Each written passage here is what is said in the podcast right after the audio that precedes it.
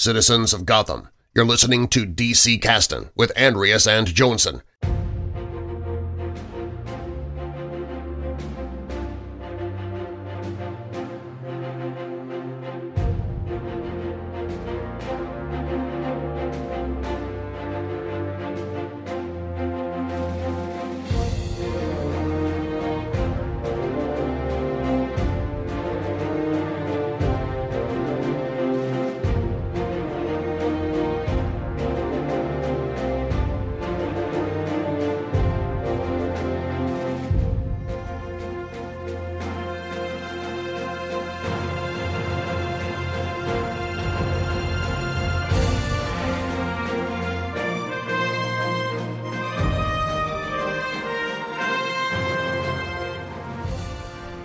Och välkomna till DC-casten. Casten där vi pratar om serier från DC. Mitt namn är Andreas och eh, som alltid så är ju du här, min kollega Jönsson. Hej hej! Åh hej, vad kul! Ja, det, det, det känns jättekul att vara här faktiskt. Som jag har Ja. drömt om det. Jaha, du brukar du, är du en sån som drömmer på nätterna och sånt? Det är jag säkert, men jag kommer nästan aldrig ihåg dem. Eh, drömmarna. Och tur är väl det, för tänk om jag hade kommit ihåg dem och börjat prata om dem nu. Då hade ju alla våra lyssnare dött. Det är ju, det har du nog rätt. Det finns ju få saker som är så tråkiga som när någon kommer och säger så här. Du, du, jag drömde en så konstig drömnatt. Det var så här. Och så, så vill man bara, ja, det var nog konstigt för dig.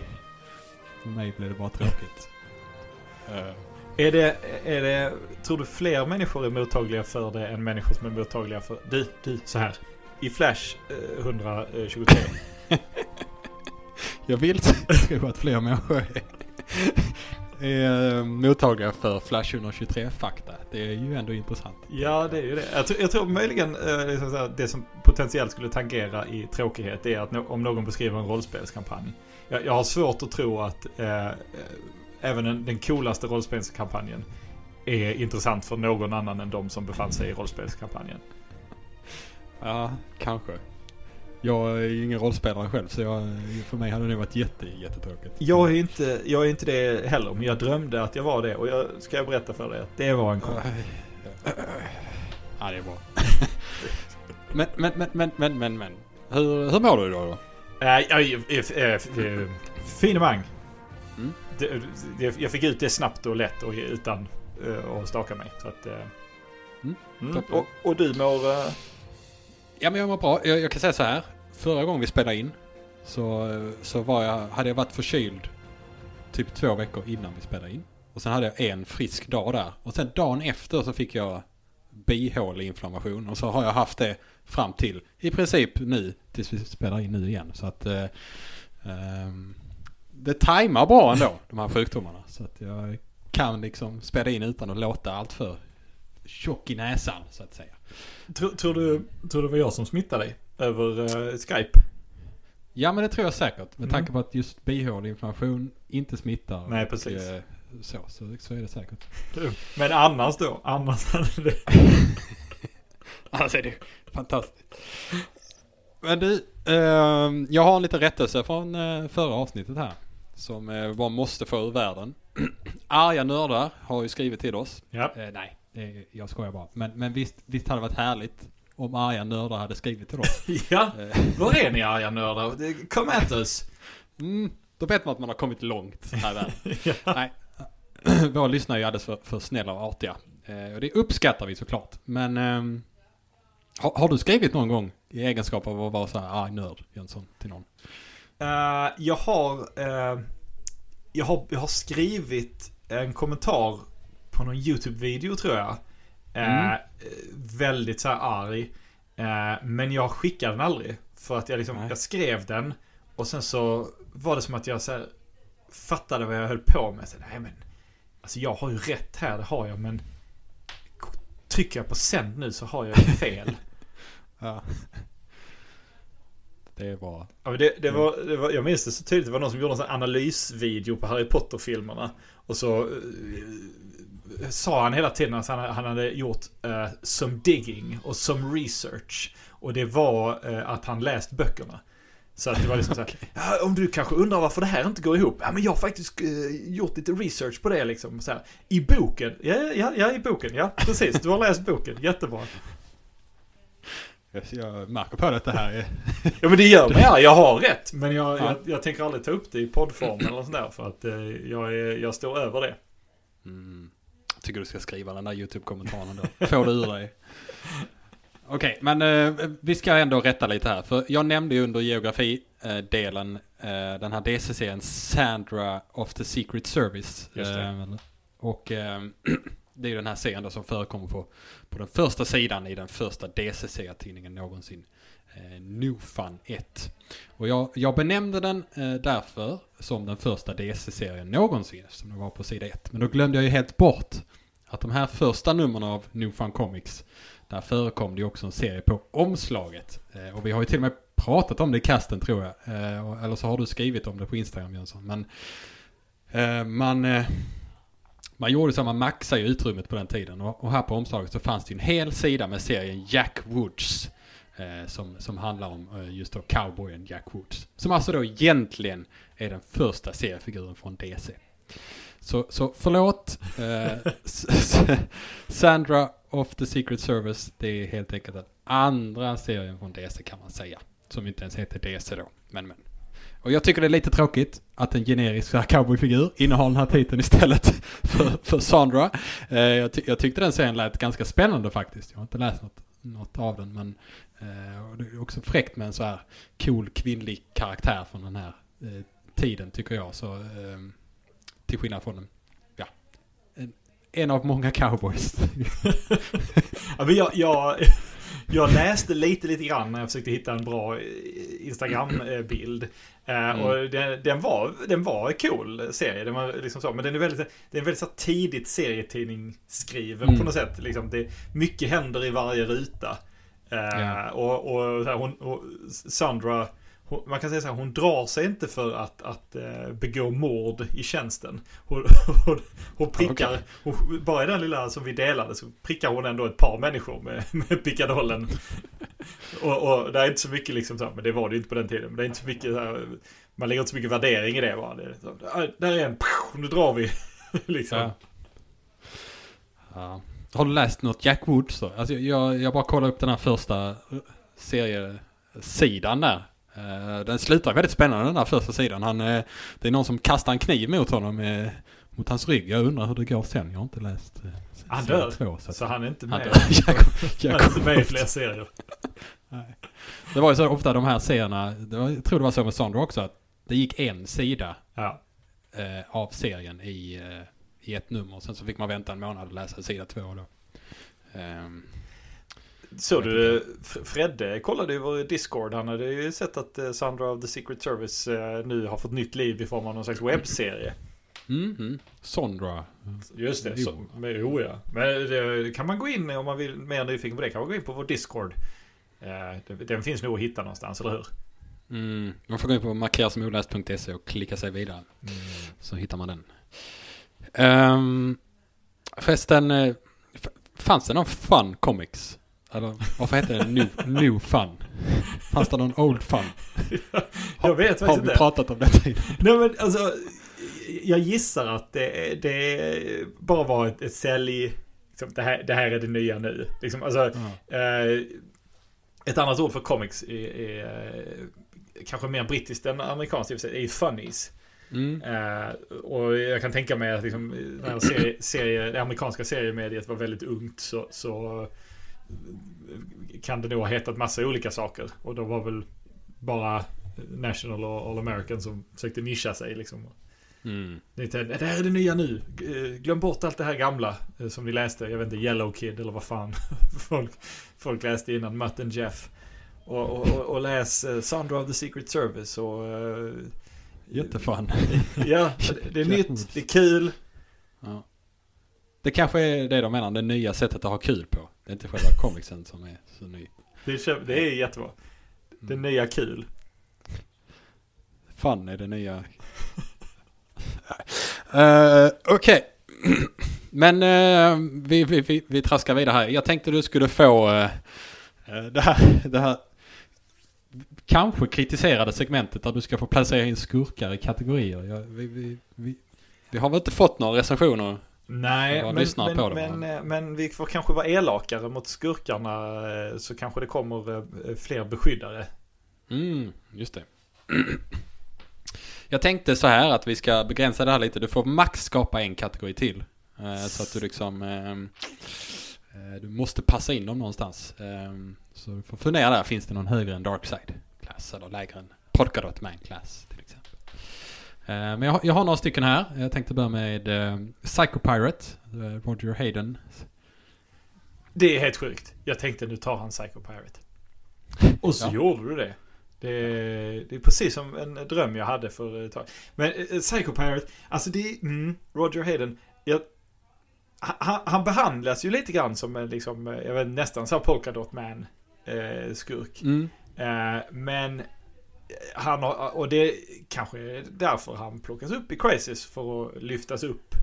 Jag vet Mm. inte. Eh, men jag hade nog satt honom i, i eh, samma som... eh, jag hade nog satt honom i Count Vertigo class faktiskt. Ja. Men då sätter vi honom där. Psycho Pirate. Det är Bara... Du har koll på, du kommer ihåg alla klasserna här. Vi har Mr. Ja, ja. class och Ja, ja, ja, ja. Nixon class. Och Just han i första det. Action Comics class. Ja, Bara så vi inte just glömmer det, någon. Just det. Ja. Eh, Mongul tänkte jag. Eh, ja, det, alltså, vi har ju Blockbuster Class som är stora brutes. Eh, Mm. liksom, men, men han har ju lite pretensioner på världsherravälde. Eh, Mongul. Eh, Mm. Men samtidigt, nej. Nej, det är brute. Han är stor och stark. Eh, Så han är men- det. Ja, men inte snäll. Så där är han ju väldigt olik eh, den här Pokémonen Entei från den tredje Pokémon-filmen. För, Ja. Tänkte du Vad tar- skulle säga Bamse. Men, eh, ja. Ja, ja. Du, du, du Ja. tror att jag går till sådana eh, Sådana lätta. enk, enkla referenser. Eh, ja, eh, D- Doomsday. Ja, det är Brute. Alltså, Ja. och han ska vara det också. Han ska vara en uh, blockbuster-klass. Alltså för att han ska inte ha, han ska inte vara planerande eller så här. Det, det vill jag inte ha. Parallax. Ah. Vet inte hur vi ska Ja, men jag, jag, nej, vi måste sätta honom i Darkside. Han, han, han rebootar och startar om universum. Eh, det, det, det måste vara Darkside-nivå på det. Mm. Och så den sista då. Talia Al Ghul. Ja, ja. Ja, ja, ja. Eh, Så, har, vi, har, vi, har vi satt Catwoman i någon kategori? Nej. Eh, Det är ju märkligt egentligen att eh, vi inte har någon kategori på henne. Du kan ju skapa, du har ju en, en sista chans att Ja skapa. men okej, då, då, då, då, då sätter vi, då skapar vi Catwoman-kategorin som är, är, är, är, liksom antihjälte. Eh, ibland good guy liksom. Eh, Talia är ju mer åt en good guy än vad hennes far är. Även om eh, hon är, inte är en good guy. Men eh, okej. Jag vill bara påminna om att du har eh, Poison Ivy på Mr. Sass class. Eh, men... Eh, Ja, ja, ja. Eh, men eh, men eh, jag behåller henne där. Mm. Jag, här gör vi inga förflyttningar. Toppen, då har vi eh, placerat ut eh, några skurkar till. Ja, Får vi se. Vi fortsätter tills ni stoppar oss. Eh, och just fan vi glömde att, vi måste ju dissa någon av dem. Eh, Mm. Fan, ah, Dooms, jag hatar Doomsday. ja, Doomsday är riktigt, Ja, riktigt tråkig skurk. ja, Ja. eh, ful och, ful och dum. Ful och dum. Ja, Jönsson, vad har du, eh, har du läst eller sett eller hört något? Ja, alltså jag eh, kunde inte riktigt eh, släppa konceptet Real Fact Comics. Nej. jag tyckte det var för roligt att det fanns. Så jag, jag har inte läst, jag har liksom mest skummat tills, tills jag kom till Real Fact Comics nummer 5. Ande. För Mm. den, den innehåller ju Den innehåller nämligen The True Story of Batman and Robin. How a Big Time Comic is Born. Eh, Mhm. och, och den eh, är inte skriven av Bob Kane. Som man Nej. definitivt skulle kunna tro. Eh, den utan är skrivet av Jack Schiff, Mort Wessinger och Bernie Breslauer. Och så är det Win Mortimer som har tecknat den. Och det är alltså en kort historia som, alltså den verkar inte, inte ens lite sannolik. Eh, utan det... den är så... Är det några facts i den här serien överhuvudtaget? Ja men det är ju någon, något av numren har ju en serie som heter eh, Som handlar om The Bird That Thinks. Jag vet inte riktigt vad, vad det är. Men eh, Den här historien den berättar historien om, om Eh, om, alltså skapandet av Batman och Robin, seriefigurerna liksom.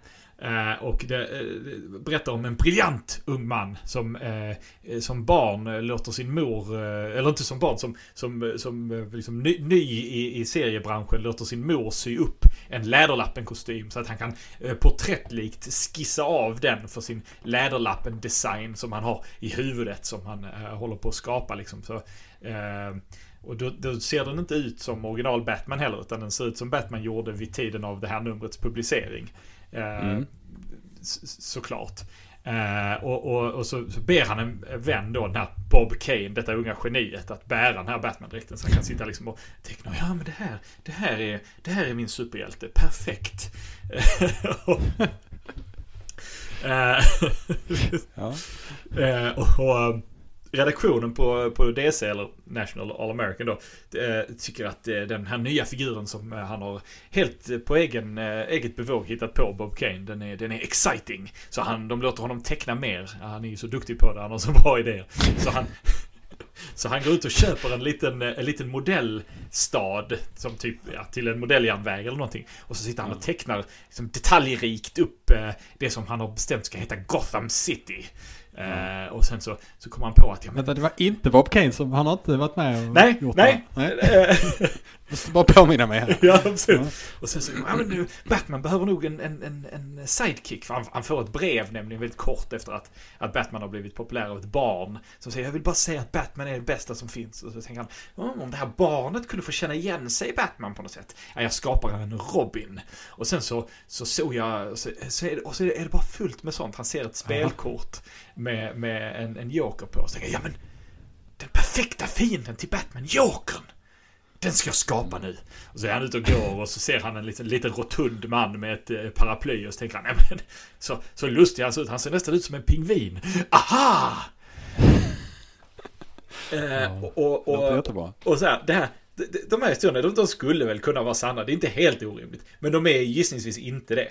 Eh, och så på sista rutan så, så kliver Batman och Robin ut ur serietidningen för att ta tacka Bob Kane för att han då eh, eh, skapat dem och, och gett dem liv och skapat världens bästa serietidning. Och det...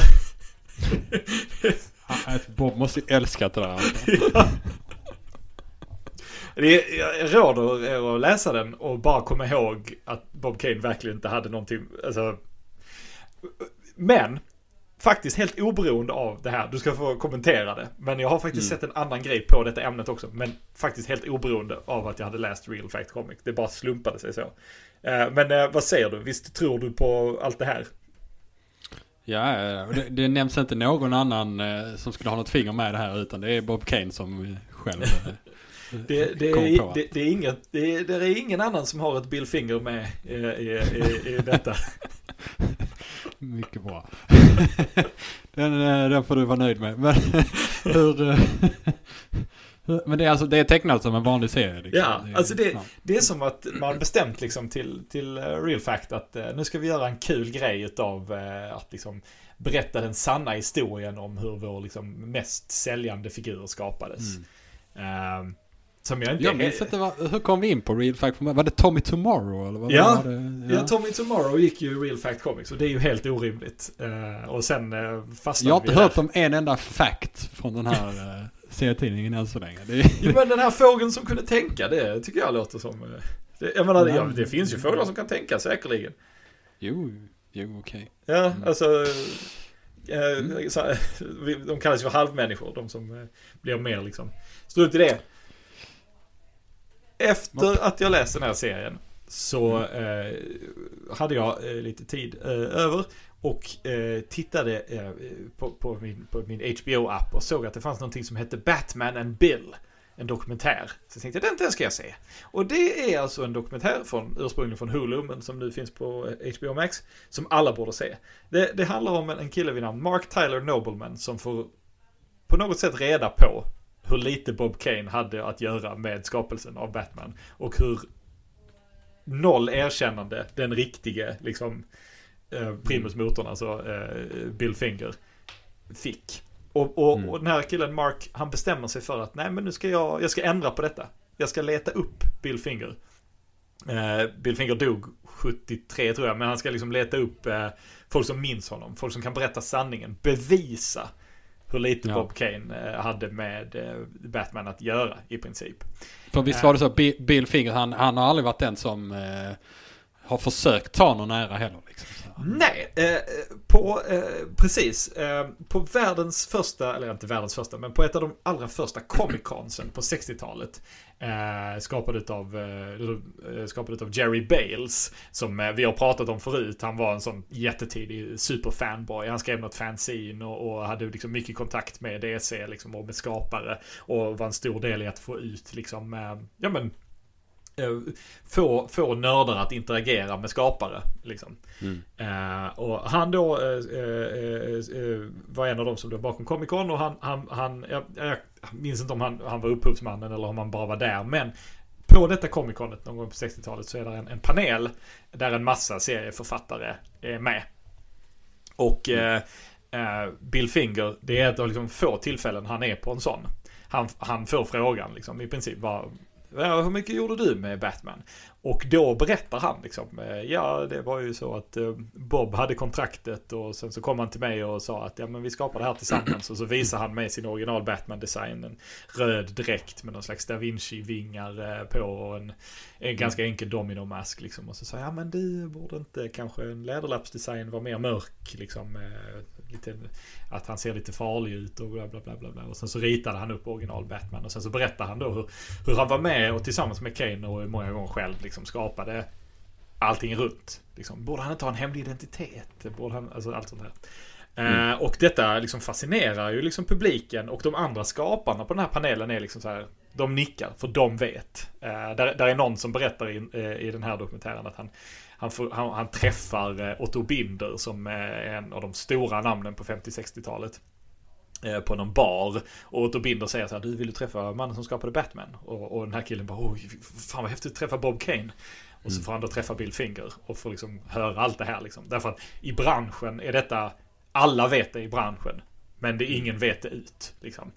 Uh, men Jerry Bales då, han, han bestämmer sig för att det här måste jag ju. Så det, på 60-talet gör Jerry Bales en intervju med Bill Finger där han bara som, som han släpper i sitt fanzine. Uh, och detta uh, når Bob Kane. Som skriver ett öppet brev i någon tidning där han liksom så här dementerar allt vad Bill Finger mm. sagt. Liksom. Alltså på ett riktigt fruktansvärt självgott sätt liksom förklarar hur han han skapade minsann allt vad Batman är och det är helt sanslöst att det, någon som Bill Finger nu försöker sko sig på hans talang och, och liksom så här. Eh, och eh, liksom, och det, det, det, det det. Liksom. Det sätter allting i rullning. Liksom, att eh, fler och fler börjar förstå att ja, men det kanske är Bill Finger. Men än en gång, det är Bob Kane som har kontraktet. Det är Bob Kane som har kontrakt på att leverera x antal sidor. Eh, Bob, så länge Bob Kane säger det, att han har ritat dem och signerar liksom så kommer inte mm. DC ställa frågan. Liksom, de vill inte behöva betala ut mer rättighetspengar än vad som är värt. Liksom, Bob Kane har redan ett jättefördelaktigt kontrakt vad gäller rättighetspengar. Liksom. Eh, så, så, eh, så ja, det pågår ett tag. Sen kommer Batman, eh, serien Batman, alltså 66 Batman med Adam West och Burt Ward. Och Bob Kane blir jätterik eh, på, på uh, royalties och så vidare. Liksom. Eh, mm. Och eh, börjar turnera världen över med konstutställningar av litografier. Han målade Batman-konstverk som, han, som han påstår sig ha målat. Men som senare uppdagas är målade av andra som han turnerar runt med. Mm. Och Finger får liksom ingenting av detta. Eh, och någon som ligger, liksom, ligger bakom eh, Batman 66-serien eh, börjar förstå liksom att eh, Bill Finger, borde inte han ha en del av kakan? Men vi låter honom skriva ett avsnitt och Bill Finger får skriva ett, eh, ett avsnitt. Och, så, och det, det, enda Bill Finger ber om för det avsnittet, annat än sin liksom, lön, det är att få ha sitt namn först på, Mm. på, eh, under manusförfattare och det får han. Och de berättar liksom, Bill Finger levde i, han var utfattig, han levde i någon liten lägenhet och hade liksom en skruttig liten mini-tv liksom. Så de tar honom till eh, eh en tv-station så han får titta liksom, på Batman i färg och får se sitt namn för första gången på Batman liksom. Eh, och så. Men, och så han får den lönen, men han får aldrig eh, eh något erkännande. Han får liksom inga, eh, ingen deg, inga royalties, ingenting. Och dör till slut. Utfattig, jättesjuk, ensam i sin lägenhet. De hittar honom några dag, dagar senare. Eh, och, och, eh, och så, jag tror det är 73. Och eh,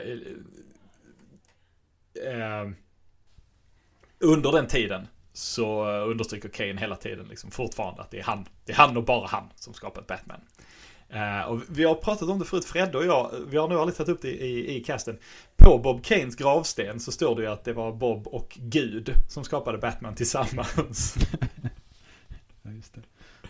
Uh, så, så det, men dokumentären är väldigt fin för den gräver, eh, den här killen eh, Mark Tyler Nobleman, han gräver i, han försöker hitta, han hittar Bill Fingers andra hustru och han hittar liksom släktingar till Bill Finger och så försöker han liksom så, och den nu, nu för tiden så står ju både Bob Kane och Bill Fingers namn eh, som Mm. skapare av Batman. Och det handlar liksom om hans resa till att få DC att, att gå med på detta. Och, och det som är så sjukt är att DC svarar ofta när han går till DC.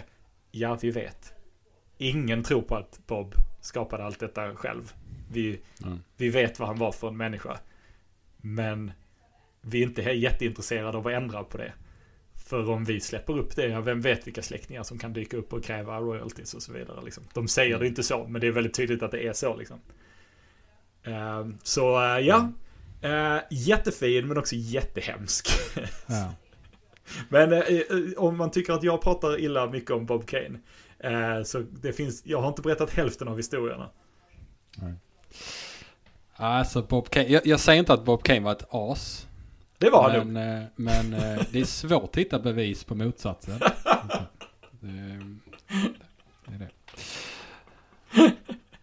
ja men spännande, det, jag blir riktigt sugen på, på att kolla in den. När, när var den gjord då? Eh, den måste vara gjord, jag tror att eh, slutet på dokumentären är första gången Bill Finger får sitt namn på en Batman Property. Och jag tror att den Batman Propertyn är Batman v Superman. Så det är ju en jävla pissig grej att få som sin första. Jaha, ja, det, det var Men den är, så den så är, den är, den är rätt...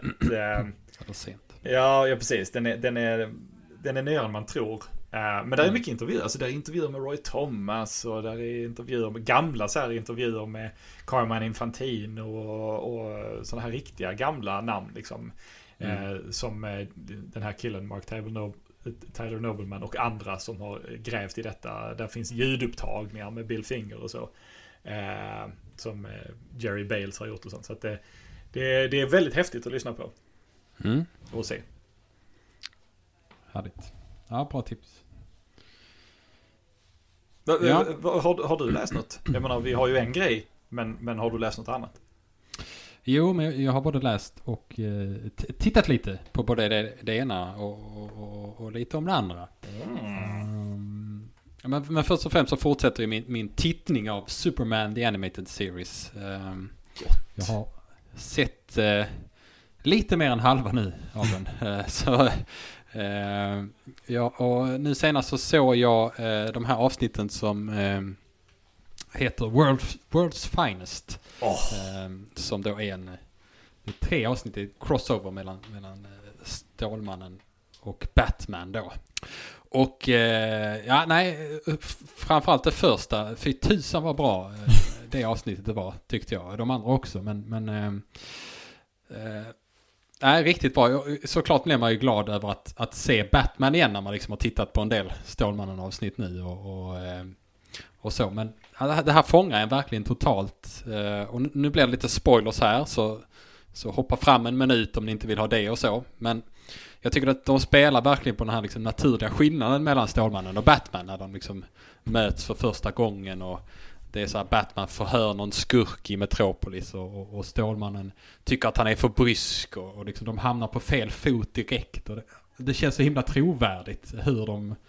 Eh, de, de, de det blir så naturligt hur de liksom eh, inte kommer överens till en början. Eh, Och det är så häftigt hur, hur Clark då använder sin röntgensyn för att liksom ta reda på att det är Bruce Wayne under masken. Och sen så visar det sig att Bruce har då satt en sändare på Stålis mantel och lyckas då också ta reda på att han är Clark Kent. Och, och han liksom smilar lite åt honom från... Han sitter på någon byggnad med någon kikare och så ser, Ja, ser Clark honom och han bara... Ja, ja.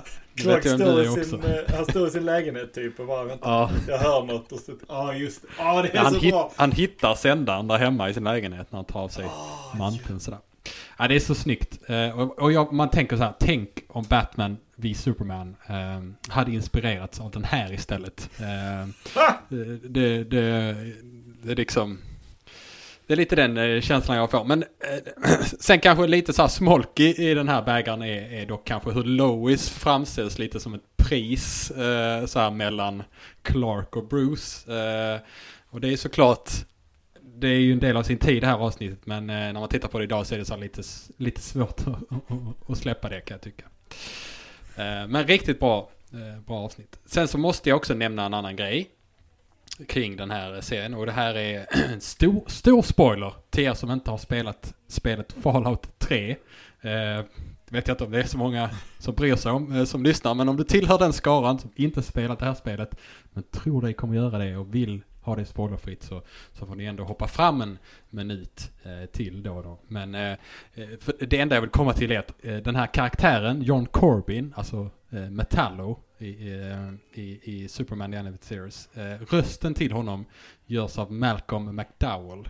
Och nu är inte jag så här jättebevandrad eh, bland röstskådisar. Men däremot kände jag igen, igen hans röst direkt när han dök upp. Eh, för han gör även rösten i Fallout-spelen som då utspelar sig liksom i en apokalyptisk framtid.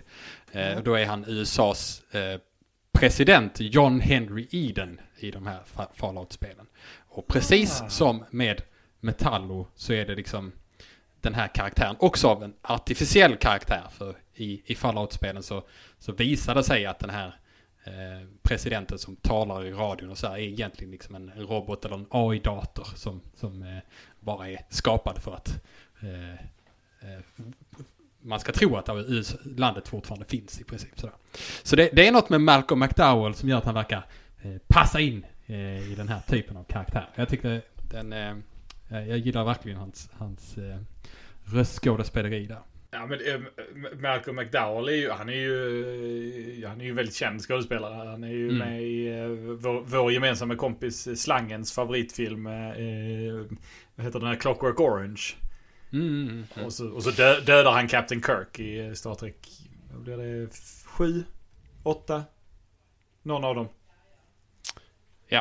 Det, så är det säkert. Det, ja, för mig är han mest John Henry Eden då. Eh, Men eh, okej, men eh, annars får jag också nämna att jag har fortsatt läsa vidare i DCs showcase-serier här och den här gången så läste jag den här serien där Psycho Pirate, alltså Roger Hayden, den andra Psycho Pirate som vi, som vi pratade om här i början också, där han dyker upp för första gången.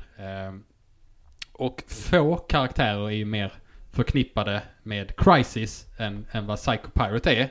Eh, mycket på grund av att han liksom var den, den enda som, som mindes krisen när alla andra glömde bort den. Vi har ju pratat om kriströghet och sånt tidigare. Och eh, alltså det är...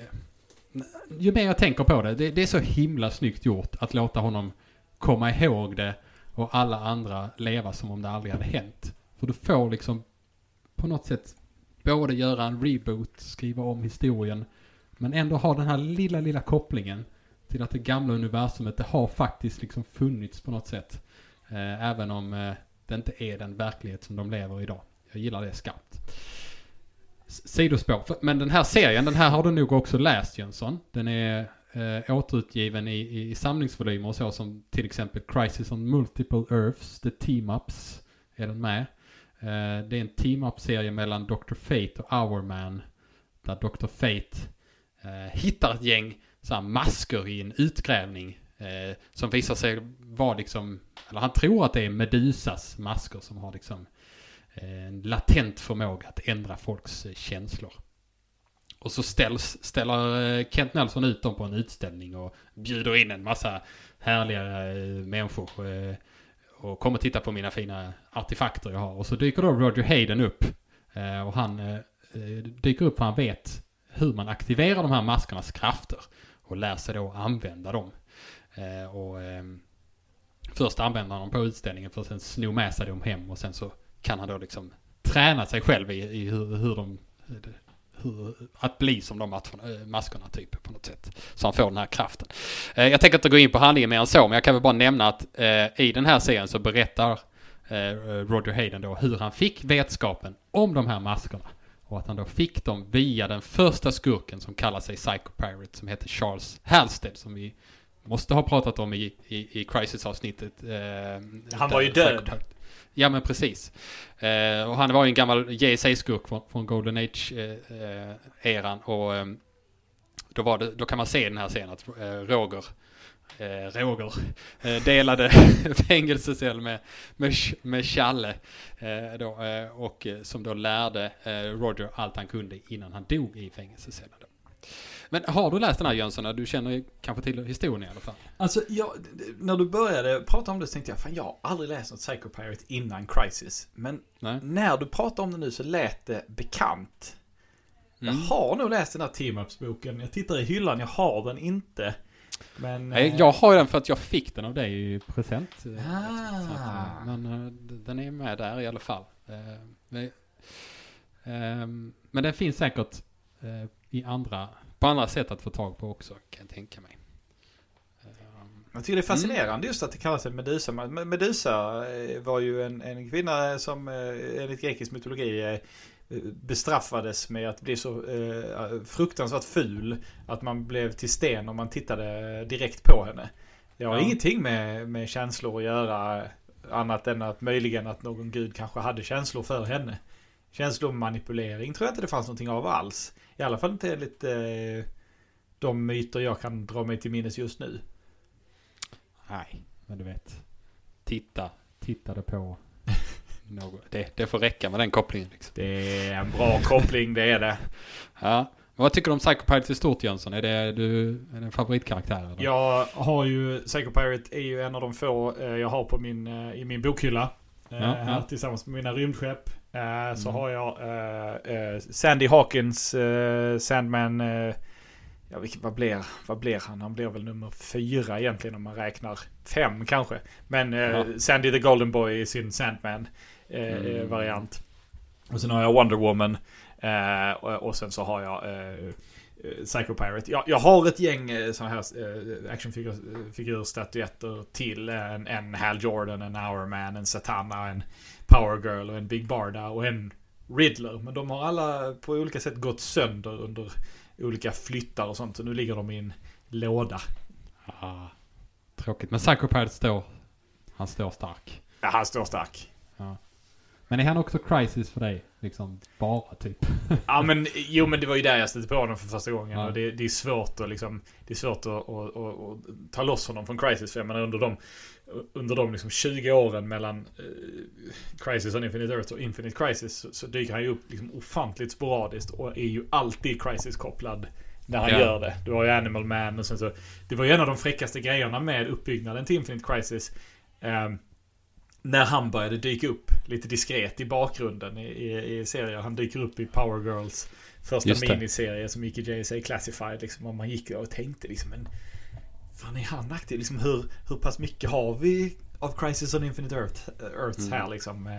Eh, han minns det, men det blir väldigt tydligt att, att de andra inte minns multiversumet. Så det, är det bara till oss eller är det någonting mer? Liksom, så. Det, det tyckte jag jättemycket om. Uh, minns jag inte hur det gick för honom i Infinite Crisis, men jag gissar att han har det bra. Superbra. Det får vi hålla ett öga på. Men eh, um, vad... Eh, jo, Tom Kings Batman eh, har jag läst, läste jag lite av. Och där dyker ju... Har jag för mig det där i alla fall som Psycho Pirate faktiskt dyker upp också. Ah. Eh, och eh, då, har jag också, då hade jag väldigt svårt att, att släppa så här. Hur? Det måste vara någon crisis-koppling här. Men det, det var aldrig det, om jag minns rätt. Det fanns liksom han var bara för att han skulle vara eh, där med sina krafter liksom i serien. Inte, det var ingen koppling till Crisis. Han är ju trots allt liksom en skurk så man kan ju skriva honom så också. Men ja. eh, han, han är så starkt förknippad att, att det störde mig när det inte fanns en Crisis-koppling. Men alltså, King är klurig. Vi har pratat om honom som en vattendelare förut. Mm. Och han har ju skrivit några av de, bland de bästa moderna serier jag har läst. Mr. Miracle som jag har tagit upp och så vidare. Men jag, jag tyckte jag tyckte illa om han, det lilla, lilla av hans Batman han har skrivit. Mm. Eh, och han skrev ju Heroes in Crisis också. Eh, Mm. som den, jag, jag hatade inte den, men jag tyckte inte jättemycket om den. Eh, men många tycker fruktansvärt mycket om den. Eh, illa om den menar jag. Mm. Och, och eh, som jag har förstått så har King ibland en tendens att liksom ta en karaktär och sen inte inte bry sig så mycket om kontinuitet för den karaktären utan mest liksom såhär, ja men jag har en, en jag har en, en jag har en grej som jag vill ska hända. Jag, jag tar en karaktär och så som typ passar på det. Eh, och så får det vara så liksom. Ja, jag, nu är jag jätteknasigt vag, men jag tror att stora delar av handlingen i Heroes in Crisis exempelvis var det. Och jag blev lite skraj när du sa att han tog Psycho Pirates. Tog han bara Psycho Pirates för att ha en random skurk nu då? Men det låter som att han vill, han vill använda Psycho Pirates krafter. Ja, jag, nu, jag har svårt att minnas för det var ett tag sedan jag läste den. Men eh, det, han ville väl ha de här krafterna eh, som skulle användas på Batman på något Ja. sätt. Jag tror Psycho Pirate teamade upp med Bane av alla, alla karaktärer. Om jag minns rätt. Did you not Ja. know that Medusa is a gorgon? She has nothing to do with emotions. Ja, mycket bra. Nej, det är inte det. Okej, vi lämnar Psycho Pirate eh, och så eh, jag är nyfiken på vad du har för eh, nyheter till oss idag Jönsson. Eh, ja, jag har lite blandat. Eh, först och främst, det ska väldigt snart komma en ny serietidning med Peacemaker i huvudrollen. Eh, som ska vara inspirerad av tv-serien. Eh, och det tyckte jag lät roligt, men jag faktiskt inte, jag, sen glömde jag bort att gräva mer i det, så jag vet inte mer än så. Men jag, jag kan absolut tänka mig att läsa den. Eh, Mm. Peacemaker tv-serien tyckte jag ju väldigt mycket om. Eh, och på tal om det, om, om, om i nästa säsong av Peacemaker Mm. Peacemaker själv vid något tillfälle säger så här. Eh, ni vet väl att världen var helt annorlunda förr. Men eh, Flash fuckade upp den. Så nu lever vi i en helt ny verklighet. Och alla bara, ja okej, vad har du läst det? Har du läst det på internet eller? Och så om man behandlar det som ett skämt. Mm. Accepterar du det då? Accepterade vadå? Accepterade? Vad menar Att, du? att, att Peacemaker existerar i, i eh, den, den nya DC-världen. Nej, men Eh, jag, har gjort jag, förflytt, förflyttningen från, från Snyder-versumet till den nya DC-världen. Ja, jag, jag fattar att det är kul som ett skämt där då liksom. Sådär, men, men det, det, det kommer vara kul för stunden. Jag kommer acceptera det. Jag, det. jag säger inte att jag inte kommer acceptera det oavsett hur de gör det. Jag bara hade föredragit om de inte gjorde det. Så jag kommer acceptera det. Det kommer vara kul där och då. Men sen kommer vi ha få en baksmälla sen när vi försöker tänka mer på det. Det är det jag säger. Jag är, här, jag är här för att rubba dina cirklar så mycket jag kan. Ja, det är är inte svårt. Eh, nej, jag vet, inte, jag vet inte om detta är tröstande då för att eh, Gunn har ju nu eh, fått tillstå att det kommer ta ett tag innan Peacemaker får sin andra säsong. Mm. Eh, den kommer inte komma innan Superman Legacy eh, har kommit ut och det är alltså då tidigast hösten 2025. Nej. Eh, och eh, det som ska så att säga hålla oss, eh, vi som saknar Peacemaker, det är den här serien Waller. Som, är en, som utspelar sig mellan Peacemaker säsong 1 och säsong 2 och kommer att använda sig utav åtminstone några, kanske många Peacemaker-karaktärer. Eh, och Mm. den kommer redan nästa år. Så det, det är ju en väldigt tråkig nyhet eh, att vi kommer få vänta så. Och det känns tycker jag, väldigt konstigt att eh, Peacemaker som var en så tydlig succé att, eh, att, att inte mörsa ut en säsong till av det snabbt. Men Gunn vill eh, fokusera helhjärtat på eh, Superman Legacy. Eh, och det får jag väl ge honom. Ja. Nej, tråkigt. Jag hade hellre eh, skjutit på, på Superman-filmen faktiskt. Men eh, jag förstår att eh, det, det finns eh, andra intressen där som och att det här kanske är bättre för DC i stort att, att, att fokusera på de bitarna. Och jag ser ju hellre att de skjuter på Peacemaker än att, än att Gunn inte skulle göra den. Liksom att eh, Nej. någon annan skulle göra den till exempel. Så eh, okej, vi väntar. Men eh, mm, tråkigt. Jag hade helst velat ha den typ i år. Japp. Eh, Eh, men eh, Superman Legacy har faktiskt, eh, den har nu, eh, eller igår vid inspelningstillfälle, eh, den 18 i fjärde, det vill säga på Stålis födelsedag, påbörjade den sin pre-production. Eh, det vill säga att manuset är färdigt och är nu utskickat till de som ska eh, designa, casta, eh, allt sånt där. Location scouta och massa andra anglicismer. Gunn själv håller inte på med det just nu. Han är iväg och gör en, eh, en promotion-turné för sitt sista Marvel-projekt. Eh, men eh, det, det, det är i rullning nu. Mm. Så det, det är lite roligt.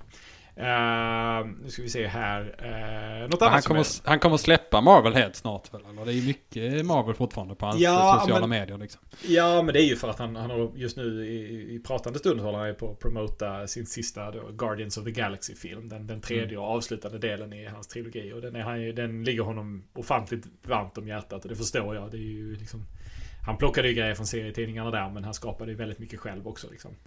Eh, och eh, Så han vill väl go out with a bang. Liksom. Mm. Eh, sen är han ju DC helt och fullt, även om han, som han uttrycker det, har många goda vänner på Marvel fortfarande. Eh, och det har ju varit en del så här eh, nyheter inom citationstecken nu. Eh, vi har pratat om det förut, att så fort Gunn tweetar någonting så går det ut i nördmedia som eh, Gunn bekräftar det här, Gunn. Eh, och det var ju någon som frågade honom DC vs Marvel, blir det en grej nu då eller? Eh, och då svarade han, eh, alltså så som jag såg det så rubrikerna var så här. Det är en möjlighet. Men när jag läste svaret så var det liksom så här. Ja, alltså om det är någon som ska göra det så är det väl jag eftersom jag har en fot i varje camp på något sätt. Och jag skulle ljuga om jag sa att vi inte har pratat om det. Men det är ju Det är långt borta. Om en sån grej skulle vara. Jag vill inte ha det. Men eh, eh, ja, så, så, så är det med det. Eh, jag, hade, jag har inget emot en, en eh, släpp för fan George Perez eh, och Kurt Busieks DC vs Marvel-serie officiellt på ett bättre sätt istället. Och så gör inte Stålmannen mot Iron Man-filmer. Ja, jag, jag håller med. Det int- intresserar mig inte alls. Eh, något som intresserar mig lite grann det är att eh, Penguin TV-serien den är i full gång. Den har fått sin första trailer. Men det är mestadels en produktionstrailer så den visar inte jättemycket annat än liksom att Ja, den fortsätter storyn från The Batman fast från Penguins perspektiv. Och sätter säkert upp hur eh, Gotham kommer se ut i eh, The Batman 2. Mm. Ser, eh, ser ut precis som man skulle föreställa sig det.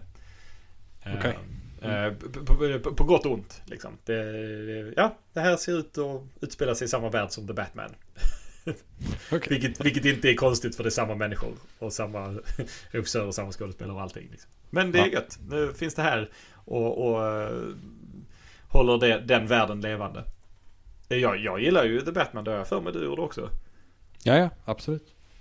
Eh, och så, och jag tyckte eh, eh, Colin Farrell var fantastisk som eh, Penguin. Så att, eh, ja. Mm. Mm. Eh, nu ska vi se. Eh, Creature Commandos som också kommer nästa år. Den tecknade tv-serien. Den är nu eh, rollsatt. Och än en gång en sån Marvel-grej. Gunn har ju tagit med sig en del Marvel-skådespelare. Det blev en stor grej att och följande Marvel-skådespelare byter till DC. Liksom. Det, Mm. Byter gör de inte. Det, det funkar inte så.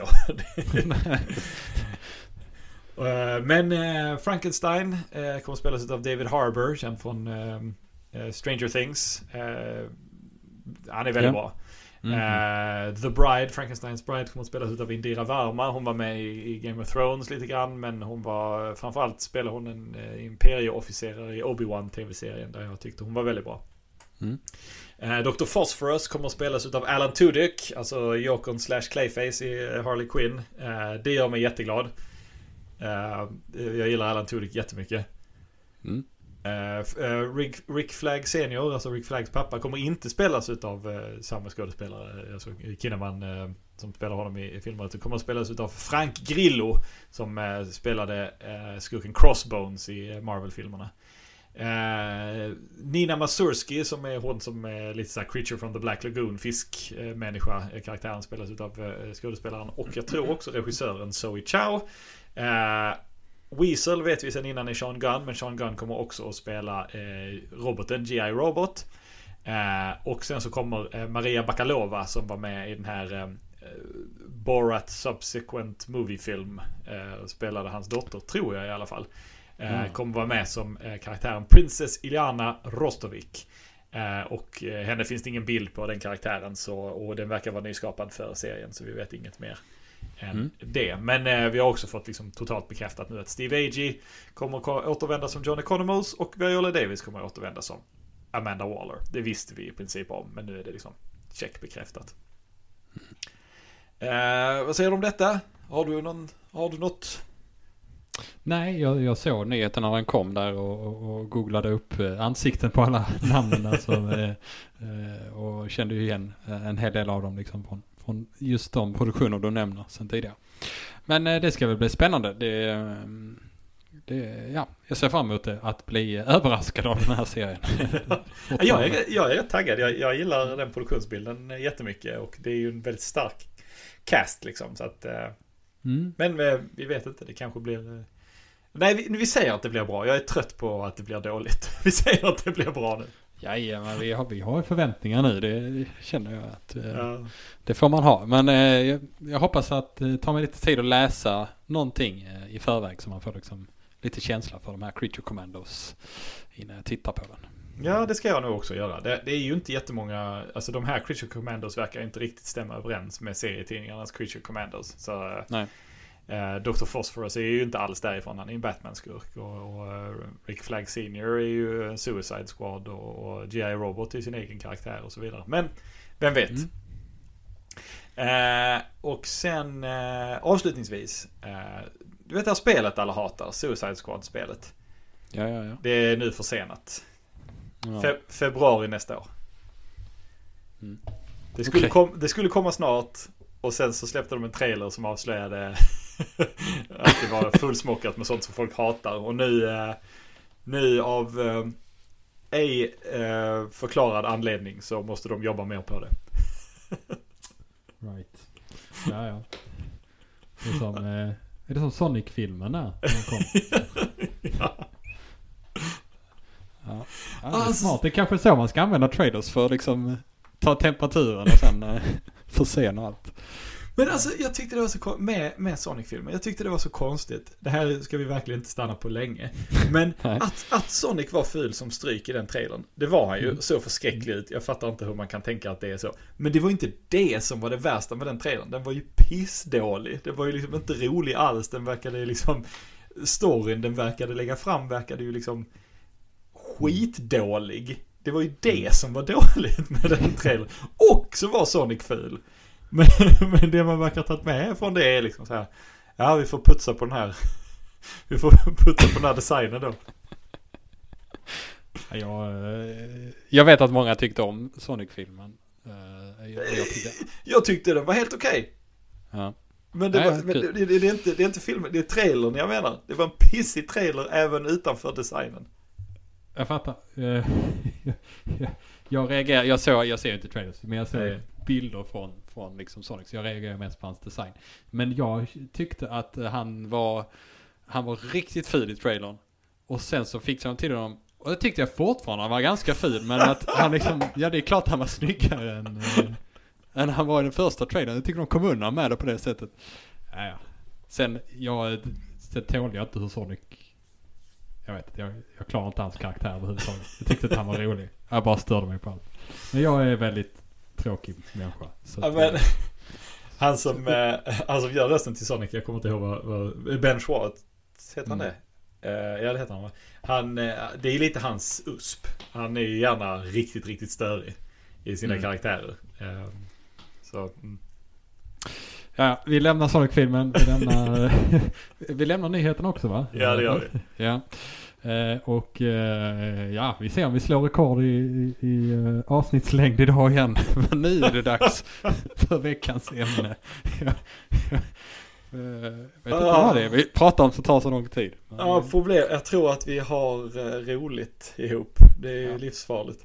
det, är- det är för jävligt. Vi får, bara, vi får stryka allt roligt och bara ha med det tråkiga. Eh, Som i första säsongen. var det så? Nej, jag vet inte. Ja, det är bra.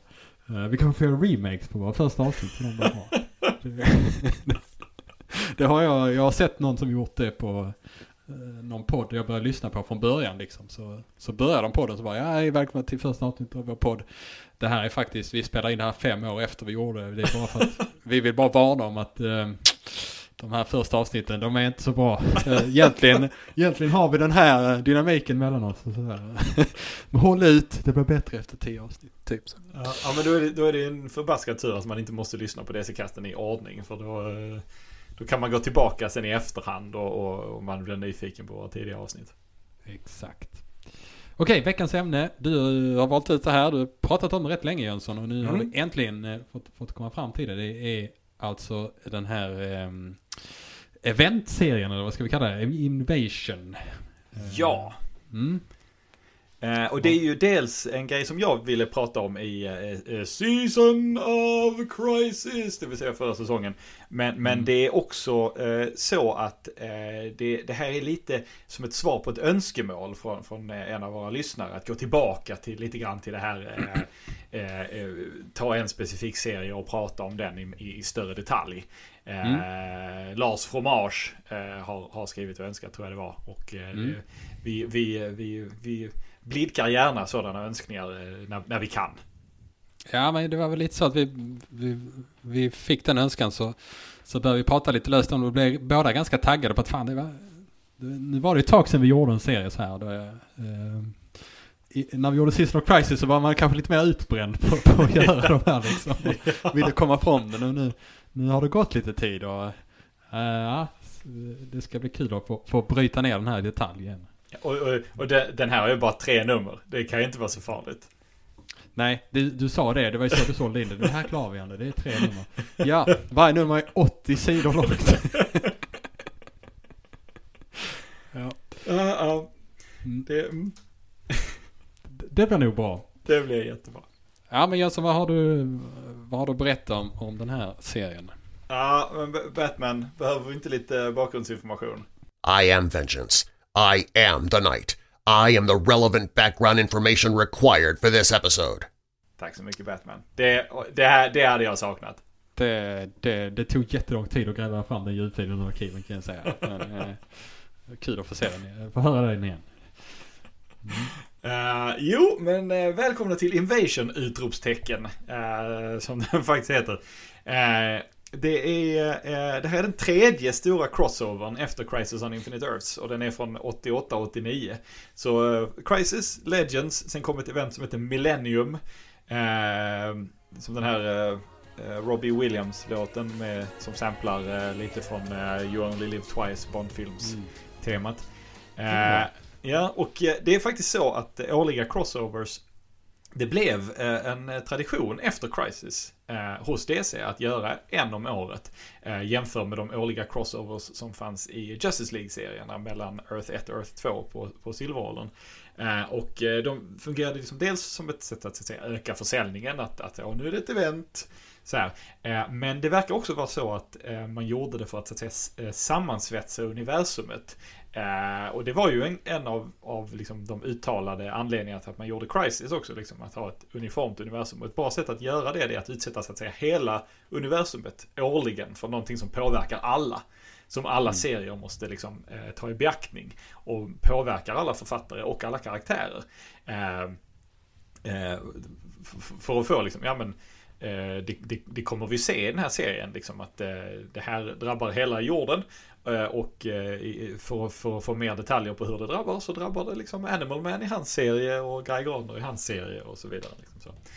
Uh, och, och, det var liksom, ja, en del av den här liksom strömlinjeformningen efter Crisis. Och sen säkerligen också för att de märkte att Crisis var en storsäljare. Och storsäljare är gött. Liksom. Legends var också mm. en storsäljare. Uh, och som vi sa, uh, miniserien består av tre stycken så kallade trippellängdare. 80 sidors. de kallades på Silveråldern för 80 page giants. Eh, men eh, trippel, trippellängdare fick det bli. Eh, de motsvarar tre vanliga så att säga, serienummer. Mm. och det, det, det, det nu ska vi se här. Den har också tie-ins i ett 30-tal andra så här, pågående serier. Så precis som Legends så fanns det gott om tie-ins till, till den här serien. och nu är det så att på, på 50-talet så skapade eh, karaktären Captain Comet, som inte är med i den här serien, intressant nog. Eh, och vi har pratat om Captain Comet förut. Han var ju alltså DCs och en av serievärldens första mutanter. Uttalade mutanter. DC var först på den bollen. Liksom. Men de han gjorde inte så mycket med Captain Comet. Eh, han, han, han, dök upp i, på 50-talet och sen fanns han där i bakgrunden. Liksom. Eh, men Marvel, de hade ju sina X-Men som kom på 60-talet och eh, blev liksom riktigt, riktigt stora under 70 och framförallt 80-talet. De var ju de serierna som sålde allra, allra mest. Marvel eh, sopade ju mattan med DC i den liksom, försäljningen där liksom. Och det X-Men handlar ju om mutanter. Mm. helt vanliga människor men liksom, som alla besitter liksom en, eh, någon form av mutation i sin kropp som, som gör att de spontant får superkrafter helt enkelt. Eh, det är världens bästa origin-historia. Och DC de, de, de, de, de kliade sig på hakan och sa det hade inte varit riktigt, riktigt gött att eh, ha en sån motor. Så vi inte måste hitta på en massa origins till varenda jäkla grej liksom. Eh, hade inte varit gött att ha en riktigt bra motor för, för, för snabba superkrafter och, och, och origins. Liksom. Enter då konceptet metagenen som vi kommer att prata om i den här serien. Så jag, jag går inte in eh, så mycket mer på det eh, här. Mm. Eh, den här informationen att det är DC som försöker liksom efterapa Marvel så här, den, den, den hittade jag bara liksom en källa på.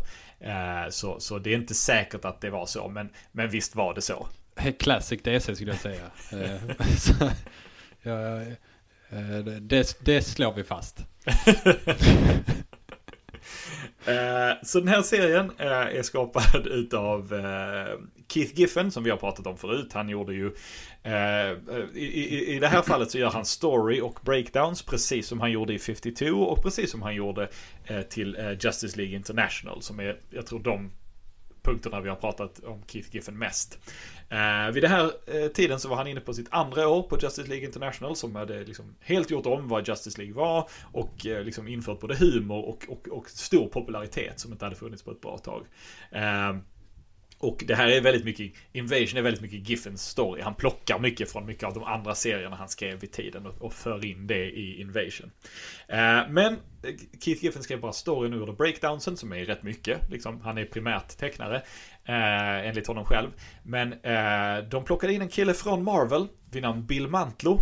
Eh, som kom till DC och skrev manuset på, baserat på eh, Giffins, eh, Giffins story. Det är precis som med eh, Len Wein och John Ostrander i eh, Legends. Liksom. Den ena skriver plotten och den andra skriver liksom, manuset. Så det är liksom, ja, det, det, det, Giffens idéer mm. förfinade av Mantlo. Eh, sen har vi eh, Todd McFarlane som är ett, ett jättestort namn eh, på, på, på 90-talet och än idag fortfarande. Han skapade ju Span exempelvis. Eh, och eh, han, han kommer in för att teckna den här. Han jobbar vid den här tiden samtidigt fortfarande för Marvel. Och gjorde Spiderman, tecknade Spiderman och eh, jag tror tuschade Spiderman också. Så att han, han gjorde liksom väldigt, väldigt mycket.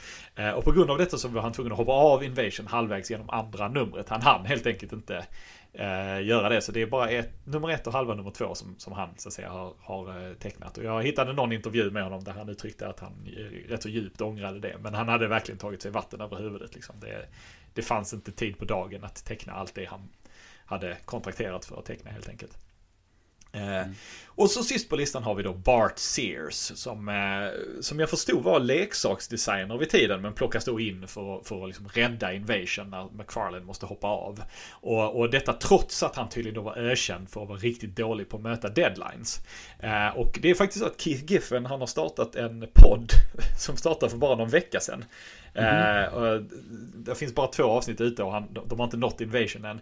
Men i det första avsnittet så pratar Giffen väldigt mycket om hur fullständigt värdelös han själv var på att möta deadlines och hur ofta han eh, missade deadlines och hur han fick sparken från Marvel från att, för att han inte bråkade sina deadlines och så vidare. Så jag undrar om han kanske såg någon slags eh, frändsjäl i Bart Sears. Borde man skulle... söka sig till någon som, som är motsatsen till en själv då? Så. Nej, nej, nej. Great minds och så vidare.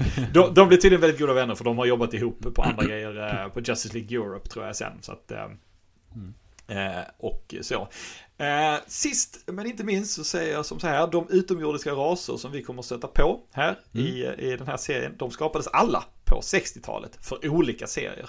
Eh, och jobbar här tillsammans allihop för första gången. Eh, och eh, det, det är lite, vi, har, vi har pratat löst om hur kul det är när man liksom så här tar lite olika grejer och, och, och sätter ihop dem. Liksom. Här, du, du, vet, mm. vi har pratat om massor av gamla serier där eh, konstiga utomjordingar attackerar jorden. Liksom. Så, ja, men den här gången tar Keith Giffen och bestämmer att ja, men alla de här konstiga utomjordingarna som eh, attackerar jorden, de eh, samexisterar ute där i rymden. De känner till varandra, de, de möts och så vidare. Eh, så det tycker jag är, är en, en, rätt cool del eh, worldbuilding så att säga. Mm. Eh, de, de, primära skurkarna är de Dominators som jag tror var eh, Legion of Superheroes skurkar från början, rymdens hjältar på svenska. Eh, och jag såg en eh, beskrivning av dem som liksom extremt osubtil gula faran yellowface skurkar. men mm vi, vi går inte dit idag, Ande. Vi, vi har så ont om tid så vi bara, vi, vi, vi petar inte på det getingboet. Nej. Där var historiken. Ja, okej. Okay. Ja, men då, då, då tänker jag dra igenom lite handlingar. Jag tänker ta det nummer för nummer då. Mm. Eh, så vi börjar med nummer ett. Så kan vi ta och snacka lite om det efter, efter eh, handlingen där. Jag ska, jag ska bläddra med här. Ja, det får du bläddra snabbt kan jag säga. För att det är 80 sidor som jag drar ner till eh, några meningar nästan. Nej, men äh, äh, jag får skippa en hel del. Men ni ska få den stora del av handlingarna. Okej, det första numret av Invasion, det är, äh, man kan säga att det är det numret som bygger upp hela premissen kring det här kriget som man kan förstå att det handlar om om man läser titeln då. Det är här som vi får se vad det är som förmår en stor mängd utomjordingar. Du pratar om den här koordinationen av liksom olika eh, 60-tals eh, rymdvarelser. Eh, vad som får dem att, att attackera den här relativt sett primitiva planeten jorden. För det är det som, som kommer att hända här då. Jorden står inför en invasion av utomjordingar. Och det som händer är att det är då att de här Dominators eh, eh som eh, med hjälp av sina trogna allierade kunderna, vi har ju pratat om dem tidigare i, i Rant Anagar War avsnittet. Kundklubben! Kundklubben, kundklubben, okej. Okay. Uh, de har fångat upp ett uh, eh, 50-tal jordbor uh, och utför en massa fruktansvärda experiment på de här människorna.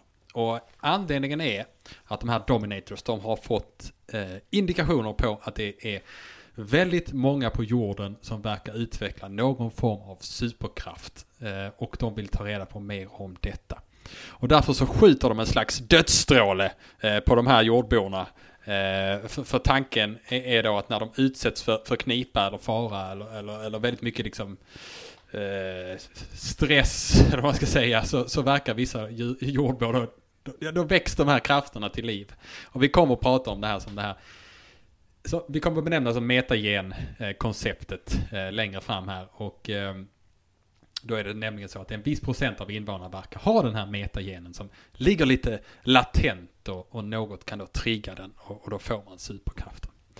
Eh, och av de här personerna, eh, de här 50 personer som utsätts för den här Blasterfield-strålen tror jag det kallas. Eh, då, då dör alla utom sex individer. Och eh, vi får se då att en av de här individerna är bland annat Snapper Carr. Eh, som vi minns som Justice Leagues gamla maskot. Han som knäpper med fingrarna och... Ja, han knäpper med fingrarna. Det är vad han ska det är så ehm. konstigt, det är så konstigt att han är med. Jag tror vi pratat lite om Snapper Carr i, i något avsnitt. Jag kan tyvärr inte referera till vilket det var, men eh, vi fick väl då reda på att han hade en massa släktingar också så. Som, eh, Eh, det var väl någon släkting som hade råkat riktigt illa ut. Så. Men eh, ja, de har blivit... Eh, de, de klarar sig från den här Blasterfield-strålen då. Eh, och de som överlever menar då, de här Dominators, att de troligtvis har, har den här förmågan att utveckla superkrafterna.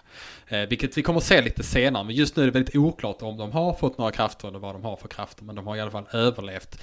De har överlevt en dödsstråle, eller en Blasterfield-stråle. Jag menar, något, något måste de ju ha liksom. Eh. Alltså, jag tror en Blasterfield-stråle bara är liksom en, en arkebuseringspatrull. Det verkar som att det bara är en massa kunder med automatvapen som bara sköt på alla de här stackars människorna. Ja, ja. Men de kallar det för Blasterfield. så att, uh, ja. något, något speciellt är det väl. Man kan väl säga att så här, uh, vi ska ta förhållandet mellan Dominators och kunderna lite snabbt. Så, så, så kunderna är väl mer ska vi säga att Dominators är hjärnan och, och kunderna är, är musklerna. Eh, Ja. Väldigt, väldigt eh, för, eh, grova drag. Liksom. Men Dominators de för bort de här överlevande eh, sex personerna till förvaring och, och eh, fortsatta experiment eh, på en säker plats. Och sedan så bestämmer de sig för att det här, det, det, det, det var väldigt många procent, 6 av 50 liksom, som, som, som klarade hade lite mer än vi trodde. Jorden måste invaderas. Eh, det här, är, det här är alldeles för farligt om det finns så många eh, personer som har potentialen att få superkrafter på jorden. Den här planeten eh, måste liksom, den måste kvävas i sin linda, så att säga. Jag tror vi måste prata lite om Dominators, hur de ser ut och så. Och ska vi redan nu bara klargöra, Jönsson, är det tänder eller är det läppar? om du får beskriva hur de ser ut för lyssnarna, Jönsson. Eh, ja, men eh, med, med eh, det i åtanke att vi inte ska peta på getingboet uh, heller så eh, är de eh, långa, skalliga, gula. Mm. Har en, en stor röd prick i pannan. stora öron och gigantiska tänder och Vassa Ja, det, tänder, det är tänder. Det är vassa, det är liksom huggtänder. Alltså liksom stort, stora hemska tänder. Man ser dem i princip aldrig öppna munnen utan det är liksom bara... Mm. Eh, och sen så har de eh, eh, eh, små onda eh, mörka ögon. Ja. Och de går typ och så, kläderna, det, det, det ser ut som de liksom går runt i någon slags robe eller något. Eh, vad är det de har?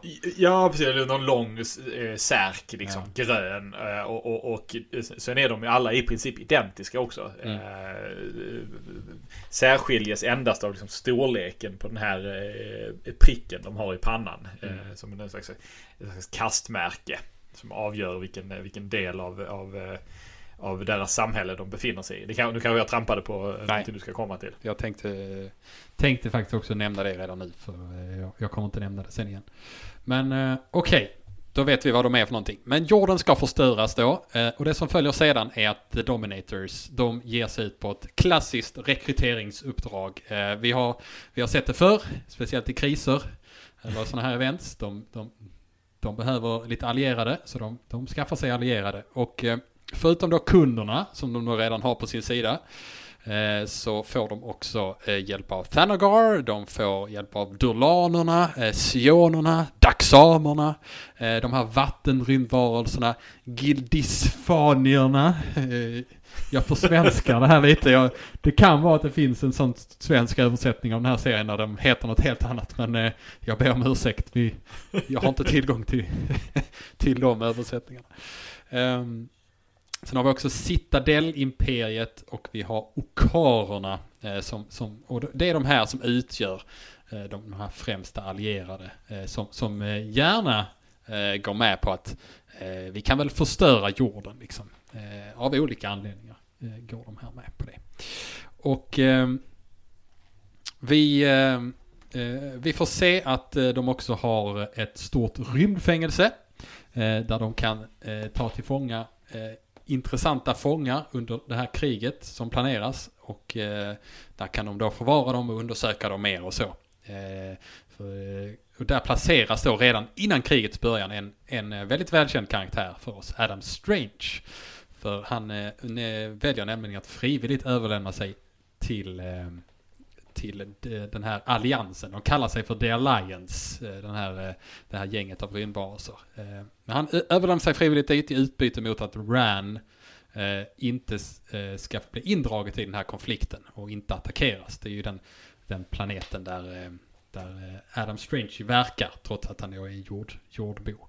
Men Strange han räknar dock med att när hans Z-stråle avtar, då, då flyger han alltid tillbaka till jorden. Eh, och därmed kommer han kunna fly ur det här fängelset.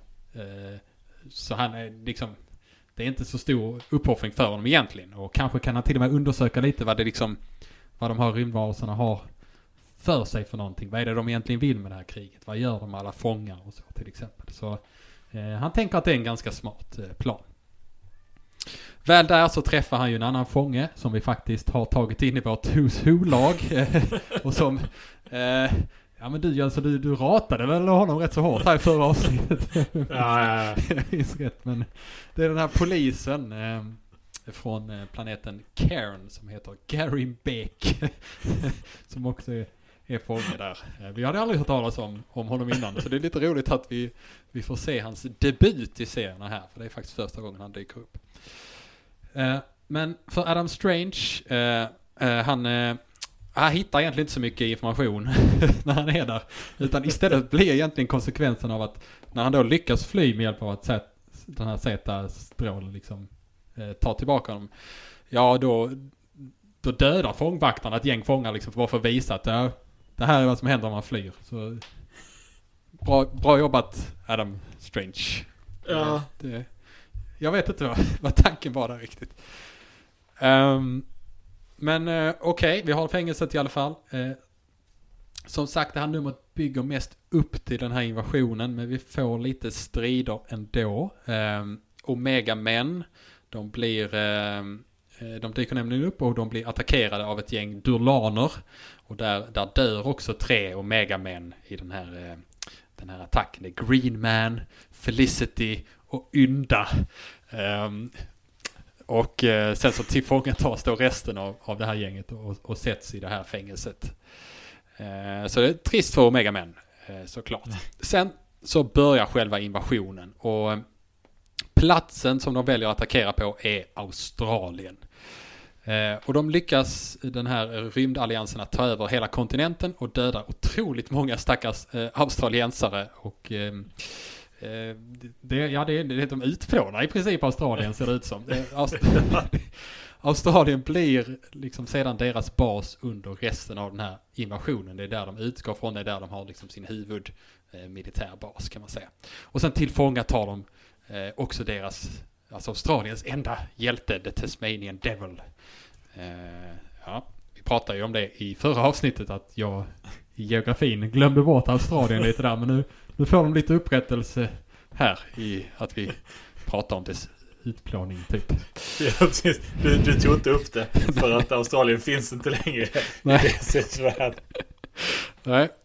Okej, och från Australien så skickar då rymdvarelserna sedan ut sitt budskap till jordens befolkning. Eh, via typ skärmar och till, till, till olika ledare och så. Eh, att om de överlämnar alla sina superhjältar så kommer de inte behöva förstöra resten av jorden så som de gjort med Australien här. Men eh, detta vägrar världens ledare att göra. Och där tar egentligen numret slut. Eh, jag ska bara nämna två saker till som händer bara lite kort. Eh, vi får nämligen också se The Spectre i det här numret. Eh, som dyker upp och eh, har, tänker att han ska liksom ingripa här lite. Men när han pratar med sina chefer, The Lords of Order, så säger de att eh, nej, du får inte ingripa för The Lord of Chaos kanske kommer med i kriget då. Då blir det, det, det blir inte bra. Så, så vi ska hålla oss neutrala. Du och alla som har mystiska krafter får inte ingripa och det, ska, det får du se till Spektra att det inte händer. Så ehm, ja, det, det är ett sätt, eh, det är tydligen ett sätt att liksom ta ut dem ur ekvationen eh, i den här serien. Och så kan vi också nämna att ehm, jag nämnde daxamerna. Eh, ni kanske minns att Mon El var den här eh, av den här rasen, daxamer. Eh, och de säger sig nämligen vara neutrala egentligen. Men de hänger ändå med den här invasionsstyrkan. Eh, och får liksom övervaka typ. Eh, och när de kommer till, eh, till eh, jorden, eller strax utanför jorden, så, så, så upptäcker de att eh, likt Stålmannen verkar de få superkrafter då. Eh, Eh, troligtvis då av jordens gula sol. Precis som Stålmannen kan man säga. Eh, och det är, det är en handfull eh, daxaner som är med där. Men vi kan bara nämna det för vi kommer komma, återkomma till det sen. Okej. Det var första numret Jönsson. Vad, eh, Ja, vad tyckte du om det och alltså- har du några tankar? Ja men alltså jag tycker det är, det är så, eh, det, det, det är svårt att inte bli engagerad i det här, det här numret för att det är, det är så jäkla rått alltså. In, Inledningssekvensen med den här eh, Killing Field strål, alltså det, det är ju jättehemskt. Ja. Eh, Och, och, och, och människorna där, och, och samma sen i Melbourne, liksom, man får nästan aldrig se det från människornas perspektiv. Verkligen inte offren. Alltså, alltså, människor blir verkligen som boskap i den här serien. Mm. För att nästan allting visas från eh, dominators eller kunders eller liksom deras perspektiv. Och det, det, det, det kryper i mig i obehaglighet. Alltså man, får se, man får se ett litet barn som är en av de få som överlever. Liksom en tår i ögat och bara! Ja, det är liksom, och de andra, alltså det är så fruktansvärt liksom. Eh, och ja, men just den här slakten i det här fängelset på, på random fångar. Alltså några fångar är ju där som liksom Thanagarier har bara slängt in lite fångar. Där är ju något eh, Eh, där är något, eh, de, de, de lierar sig med Spider Guild som är också är någon sån eh, eh, någon annan alien som den är inte med så mycket här. Och de bara levererar random fångar lite varstans från till det här fängelset liksom. Ja, just Det är det. så rått! Och, och bara de här sekvenserna liksom, när eh, eh, Durlan-skeppen attackerar eh, Omega-män, alltså Tiger, vår gamle kompis. Eh, och den liksom, det, det, det, det är en jättesnygg sekvens, men jättehemsk. Det är liksom superslakt på dessa Omega-män. Eh, Mm. och, och, och, och vi får se lite, lite Green Lanterns som blir eh, slaktade också liksom, för att hålla Green Lanterns borta. Eh, det ska sägas att vid den här tiden så hade i eh, fjolårets eh, crossover, Millennium, så hade Guardians of the Universe och eh, jag tror även eh, heter de? Zemorans, alltså de som är eh, eh, eh, Star Sapphires eh, kraftkälla. De hade liksom eh, beslutat sig för att, lämna posten som Guardians. Eh, och, och därav liksom hade nästan alla Green Lantern förlorat krafterna i sina ringar. Jag tror nästan alla Green Lantern hade offrat sina ringar. Och, och, och det fanns bara en handfull kvar. Hal Jordan, Guy Gardner, Kilowog och så några till. Och de höll sig alla på jorden. Eh, och så, så att de här Green Lanterns vi ser dö här i den här serien är eh, bara Green Lanterns i, i eh, liksom de är fortfarande rent tekniskt sett eh, Green Lanterns men de är civila. De har framförallt inga superkrafter. Utan de bara slaktas ändå. Ja. Eh, och det ja, och en av dem jag kollade upp det, en av dem hon heter Pelle. Det tyckte jag var bara lite, Ja. det säger de inte i serien men på DC Weekend står det att hon heter Pelle. Ja, stackars Pelle. Ja. Ja, jag tyckte eh, eh, det var svårt att inte bli engagerad för jäklar vad hemskt alltså. Jag var, jag, Crisis börjar hemskt med en hel planet som utplånas och så här, men absolut inte på det här sättet. Eh, människor blir så små i de här eh, Alien Alliance eh, ögon. Mm. Ja, Jag blev nog mest chockad över hur Australien eh, liksom hur, hur, hur uppenbart det, det utplånades stora delar av det liksom att, att oj det, det måste ha dött jättemånga eh, australier och det, det är på ett sätt som de aldrig behandlar eh, de amerikanska liksom städerna på men det känns som de de, eh, de hade inte de har kanske inte lika stora problem att göra det med, med, med Australien. Jag vet inte. Men det, det var, man ser inte det så ofta med liksom verkliga DC. Eller liksom verkliga platser så att säga. Nej. Vi har, så, vi har sett eh, hur, hur det gick med Coast City till exempel. Eh, det var en jättestor händelse. Men det är fortfarande en fiktiv stad. Liksom, men, men sitter du som en Melbournebo och läser den här serien så det, ja, det måste vara lite obehagligt i alla fall. Men eh, Ja. ja. Jag säger inte att det är fel på något sätt. Jag bara, jag bara reflekterar över att det är... Eh, ja, man ser inte det så ofta. Nej. Ja, jag, jag, tyckte det var, jag tyckte det var väldigt, väldigt, väldigt intressant. Eh, och eh, ja, men situationen verkar ju väldigt hemsk.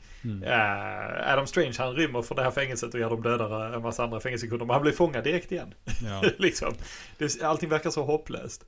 Och sen när Spectre då som nog definitivt skulle kunna göra någon, någon, någon skada. Eh, bara blir, jag visste inte att han lydde under Lords of Order, men det gjorde han väl på det här, vid det här laget. Lords of Order var ett relativt nytt koncept då tror jag. Så jag tror man försökte omstrukturera DCs magi eh, vid den här tiden. Eh, men att han liksom, jag kan se hur Spectre kan acceptera det. Och liksom, ja, nej, det bossarna säger att det är så, då är det så. Och sen övertygar han resten av jordens magiker att följa, Ja. följa det. Det, det det är, det är obehagligt. ett klassisk grej i DC-kriser är ju att man måste ta hänsyn till Spectre och neutralisera honom på något sätt i serien för att det inte ska eh, för att Spectre inte ska vara en för stor faktor eh, med, eh, med tanke på hur, hur kraftfull han kan vara liksom om man skulle vilja. Så, så det, det känns som att de var bara tvungna att göra det på något sätt. För att annars kommer någon fråga. Men kunde inte bara Spectre ha Ja, men samtidigt, jag tycker det är väldigt välgjort här. Alltså man har verkligen liksom, man tar tid till att göra det liksom och, och, och så. Det är samma med, med, med liksom Darkside borde ha en åsikt om allt det här. Och mm. man lägger in en bit att ja, nej men Darkside har sagt nej nu gör ni er grej men ni får inte, ni får inte utplåna jorden. Ja, just det. Mm. För då utplånar jag er. Och det skulle jag kunna göra. Men jag bryr mig inte tillräckligt mycket för att vara del i den här storyn. Jag vet att antilivsexpansionen finns på jorden. Och, och jag, jag, tycker väldigt mycket om det. Att man spelar in de här liksom, olika faktorerna. Man visar liksom hur... Eh, ja, men för mig gör det som att, känns det som att det, det är genomtänkt alltihop. Mm. Väldigt genomtänkt. Mm. Härligt. Uh, ja, men jag kanske ska ta det nu då. Ja, ja okej. Okay. Så här. Uh, uh, Moe, jag vet att du lyssnar och jag, jag vet att du är min vän. Men, och jag vet att du tycker om Todd McFarlane. Men jag, jag tycker inte om Todd McFarlane. okay. Jag tycker inte om teckningsstilen. Den går från, den går från att vara, på Spectre exempelvis funkar den jättebra. Eh, och ibland är det väldigt, väldigt snyggt. Men ibland ser det så fruktansvärt alltså, fånigt eller slarvigt ut. Och jag, jag, jag har svårt att sätta fingret på vad det är. Och det är inte bara McFarlane utan det är den extremt platta färgläggningen också som, som gör det. Men eh, Nej, jag, det ser för, jag, jag, jag, skrev ner min tanke, det var så här, det påminner om så här korta animationer man såg på MTV eller Nickelodeon på 80 och 90-talet. Liksom så här. Alla ser ut som att de eh, håller på att smälta. jag kan förstå vad du menar. Uh, ja, ja, ja, ja, Det, är inte, det är inte för mig. Uh, så förlåt Moe, men det, det är det inte. Men ibland funkar det. Som på Spectre funkar det skitbra. Ser det skitsnyggt ut. Mm. Uh, men ja. Nu har jag sagt det. Mm. Okej. Okay. Ska vi ta andra numret då? Det gör vi.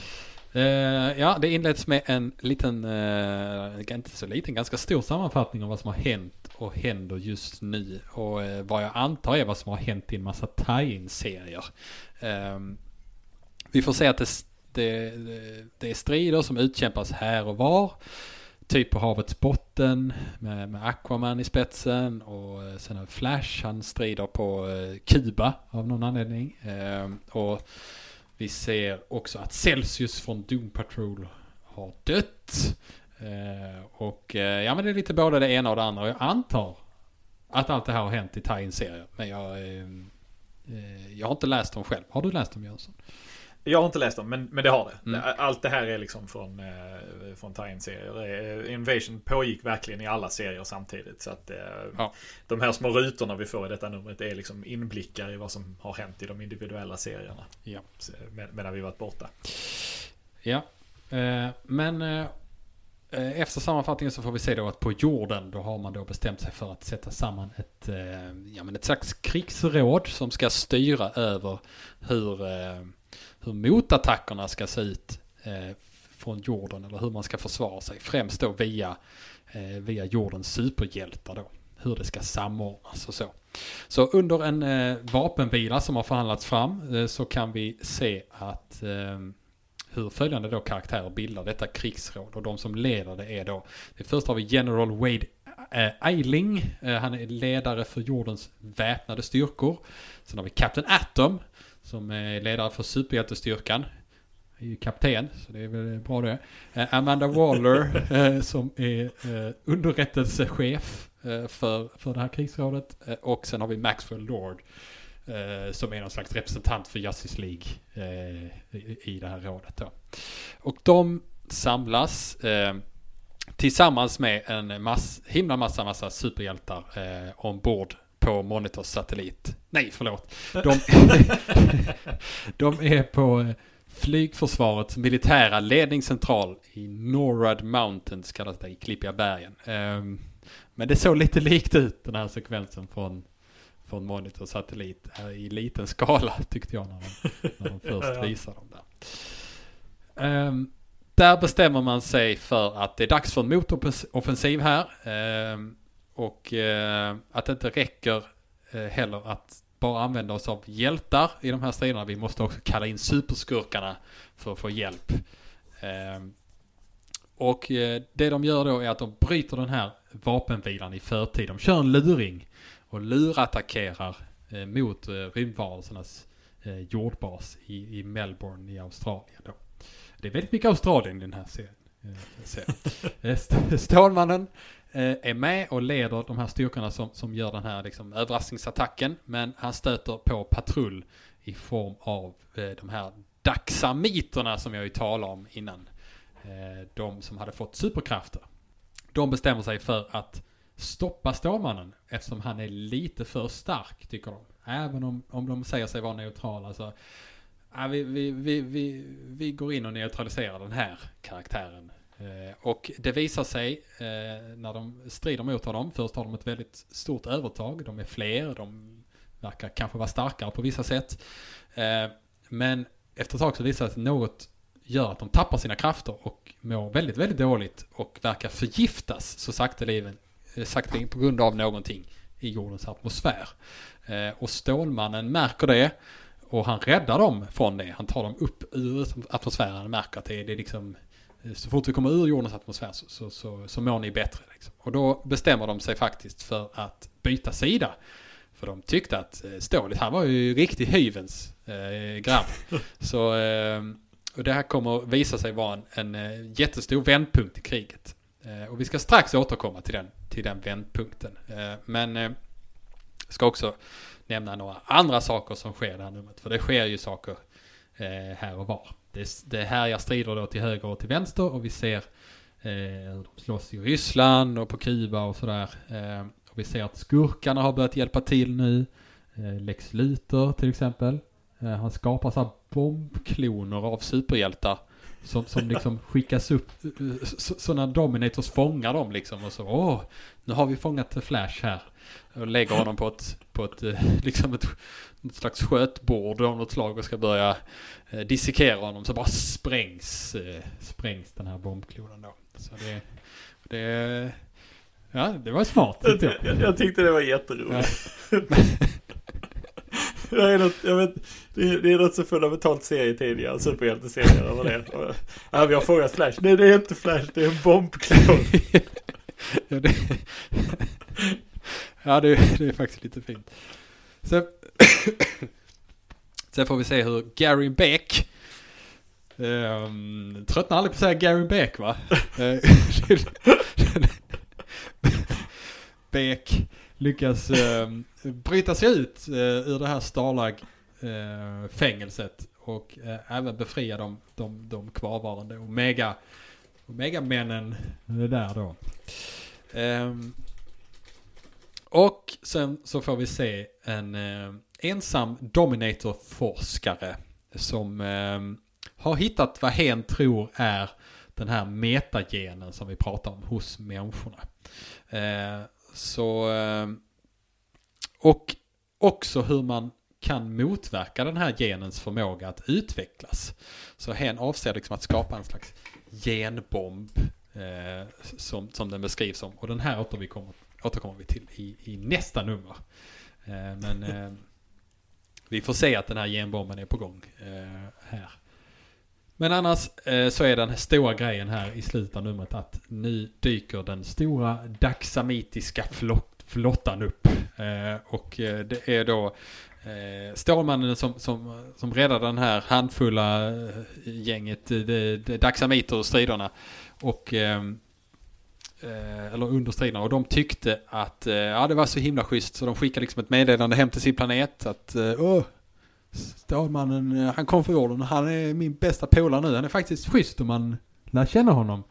Och då säger de okej, då, då, då, då, då skickar vi vår flotta och så gör vi gemensam sak med jorden. Så de ställer sig på jordens sida här och det, det blir stora strider men de eh, invaderande rymdvarelserna de har inte en chans. Vi har liksom, de här daxamiterna får ju till och med superkrafter och vara där i närheten av solen. Så det, det blir som ett gäng stålmän.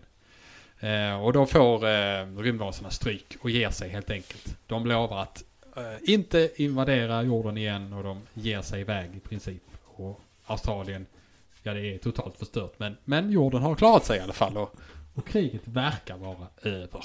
Redan i del två eh, av tre så att säga. Mm. Var nästan värt uppoffringen. Mm. Ja, vad säger du om eh, nummer två Jönsson? Uh, ja, uh, det, där, uh, det är intressant att se att Stålis har bevisligen aldrig mött Daxamiter förut. Det vill säga uh, ännu ett exempel på att hans tid som stålpojken är, är helt utrotad. För vi vet ju att han har stött på Monell tidigare som är från Daxam och han känner ju till den här grejen med blyförgiftning och, och så vidare. Eller ja, nu ska jag inte avslöja det. För det eller avslöjade vi att det var just bly som var förgiftningsobjektet. Nej, men det kan vi avslöja. Eh, avslöja. Det, det, vet man ju om man har lyssnat på den här eh, casten förut. Står man om någon borde veta. Så att säga. ja, precis, men det vet han inte. Mm. Uh, Uh, och uh, jag, vill bara säga, uh, nummer, nummer ett slutade ju så gött med att jorden enhälligt bestämde att de här invaderade utomjordingarna kunde ta sig i häcken. De, de, ja, det. De, det, det, tyckte jag var fint. De, nej, vi försvarar våra superhjältar. Ehm, och så, men ja, ja. du tog inte upp det, men, men, men, för det sker så snabbt. Men, men, men, men Deadman mm. är ju med i, i det här numret. Och jag Fasen vad jag älskar den biten. Deadman dök upp liksom. Han är inte med i övrigt i, i serien men liksom bara ja. Ja det där. Det, det som sker är det, det grälas lite mellan, mellan eh, eh kunder och dominators. Om eh, eh, vad de ska göra. Mm. Och, och, och, och, och, För du tog inte upp det va? Nej, jag har inte nämnt Edman. Nej, nej, jag menar det. Du blir helt så.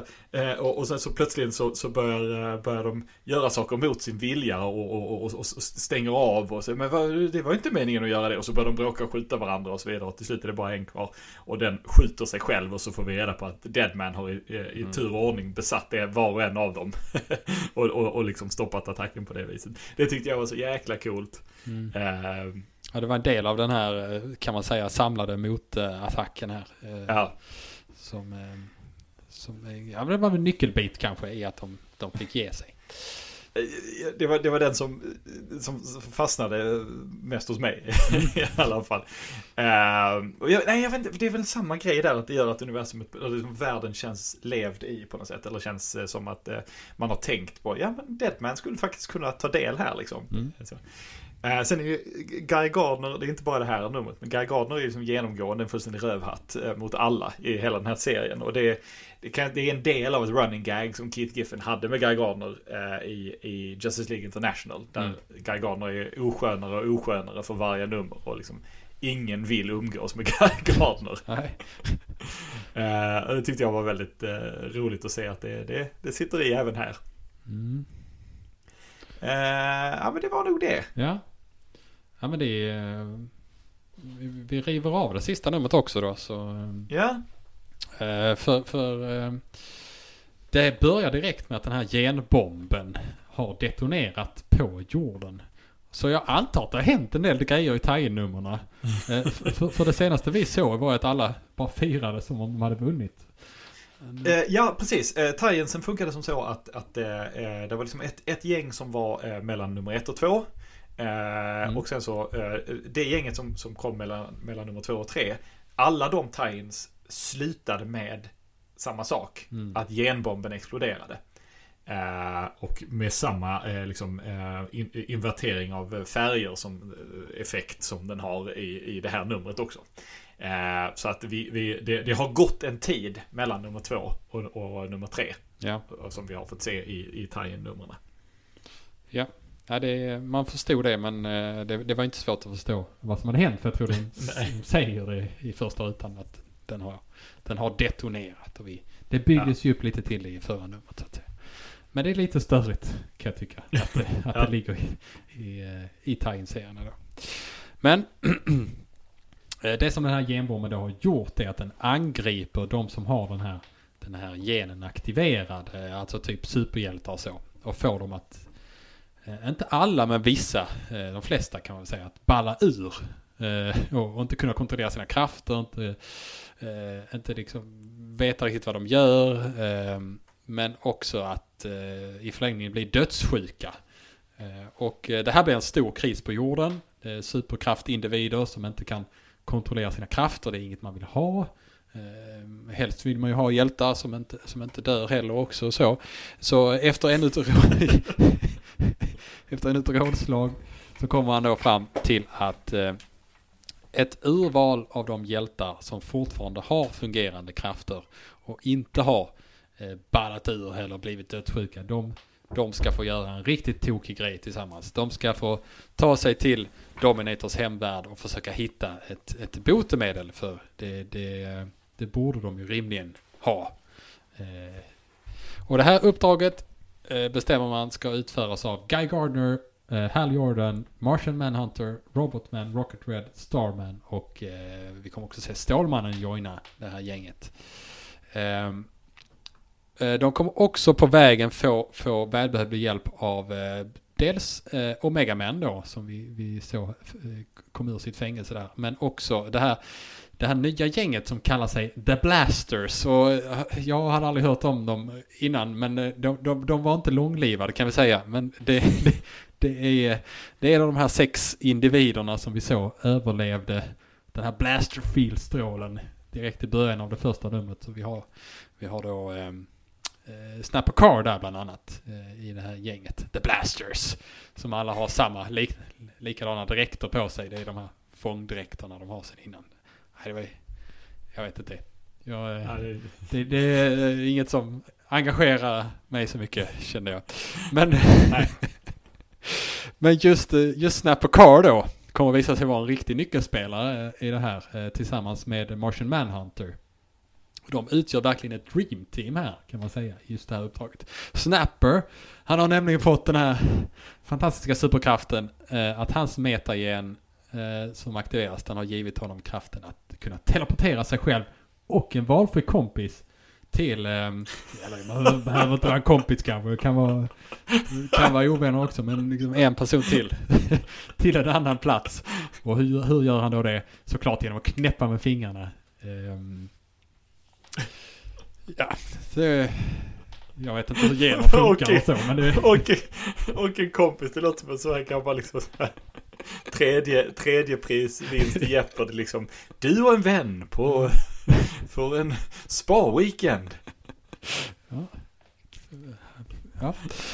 Det, men eh, det funkar så bra då med Martian Manhunter för han kan då teleportera Martian Manhunter ner till, till deras eh, planet, de, eh, planet. Och Martian Manhunter i sin tur har ju förmågan att både ändra eh, skepnad eh, Eh, så han kan se ut så här, som en sån här Dominator. Eh, och då är ju liksom noga att det är liksom med, med tänder, inga läppar, sådana saker. Och också då få folk att ehm, Ja men han kan läsa folks tankar. Det verkar även funka på rymdvarelser. Ehm, och jag tycker att i Martian Manhunter, han är ju numrets eh, stora hjälte här. Han är, agerar ju faktiskt med en helt annan pondus än vad vi är vana vid från, från Silver Age-eran här om man säger så. Det, det kan, han var väl lite mer sån i, i Justice League International kanske. Det, Ja, han, är- han, är- han är ju ledare för det laget. Mm. Ja, uttalad ledare för det laget och, och så. Ja. Giffen verkar ha tyckt om att skriva honom. Ja. Eh, så han, han, han får mer karaktär i den serien också. Så det, är- det är verkligen en, en, en väldigt annorlunda Martian Manhunter. Ja. Men jag, jag, ja, det, jag tycker det är ganska fräckt hur de, de, de utnyttjar ju hans eh, krafter till fullo här. Det är, jag tycker det är Ja, rätt så snyggt. Men ja, han lyckas då ta sig eh, utklädd då in till den här, till den här fängelsecellen där eh, forskardominatorn sitter. Eh, för det ska sägas att den här forskaren släppte den här genbomben på eget bevåg. Men det verkar inte ha tagits eh, emot så väl av hans eh, liksom överordnande och så. Eh, så de har, har satt eh, den här i, i fängelse.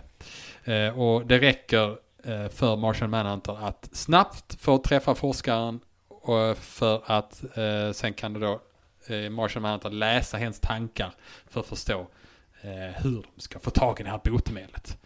Eh, tyvärr då visar det sig att de behöver en speciell utrustning eh, för att eh, skapa det här botemedlet. Men det finns, eh, eh, den, den här utrustningen finns ombord på det här Starlag-fängelset som, som fortfarande, fortfarande vaktas av det här Citadel-imperiet. Eh, och eh, då eh, bestämmer de sig att eh, ja, vi får väl helt enkelt bryta oss in i fängelset och, och, och leta upp den här eh, utrustningen. Jag är ganska säker på att det finns en, minst en säsong av Prison Break som handlar om att bryta sig in i ett fängelse. För för övrigt. Eh, Men eh, det, det här gänget med, med, med, med Snapper och, och eh, alltså då Blasters då. De, de har ju full koll på hur fängelset är uppbyggt och de lyckas ganska lätt navigera sig rätt där. Eh, Och de hittar utrustningen, lyckas skapa det här botemedlet och, och, och sticker därifrån. Och sen så eh, tillbaka på jorden så detoneras den här eh, botemedelsbomben eh, som de har gjort över jorden och, och räddar alla hjältarna. Eh, som, eh, som nästan dog. Typ, jag vet inte, det, de försöker bygga upp någon slags spänning kring att de ligger dödssjuka i sina sängar där. Men jag tycker inte jag, jag blir aldrig orolig för att de skulle dö. Ja, det, det är ju bara en som dör. Ja, just det. Eh, Doom Patrol-medlemmen Scott Fisher. Mm. Eh, som inte har något superhjältenamn. Men eh, så här, i efterhand så fick eh, personen eh, superhjältenamnet Blaze i ett, i ett läsarbrev. Mm. Bara så, att, så att han skulle ha något.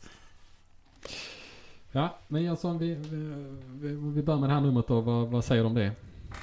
Ja, men genomgående för eh, hela den här serien så dör eh, det eh, rätt många Omega-män som du sa, men även rätt många Doom Patrol-medlemmar. Mm. Och det kan jag bara som kuriosa säga att det var för att Paul Cooperberg som skrev Doom Patrol vid tiden skulle lämna över det till Grant Morrison. Och Grant Morrison hade väldigt specifika önskemål om vilka medlemmar av Doom Patrol som hen ville använda. Så, och, och var också så här, jag vill bara ha fem stycken. Och så. Mm. så så de andra offrades upp till Keith Giffen för att döda i den här Okej. serien. Där är ett running gag i det här numret eh, med folk som säger till kameramän Get that, eh, get that fucking camera out of my face. Ja, just det. Som sker, det är jättemånga. Och jag tror att det gaget fortsätter in i eh, Justice League International. Eller kommer från Justice League International. Ja. Så uh, Giffen tycker väldigt mycket om sina running gags. Det kändes väldigt giffinskt när man läste det. Ja. Eh, sen så, det är en sekvens där Metamorfo plötsligen återupplivas. Mm. Eh, Metamorfo hade alltså varit död och han har ju varit död jättelänge. Ända sen eh, Millennium Crossovern Ja. året innan, där han dog. Ja, Jag hade ingen aning om att han var död, men jag blev glad att se honom igen.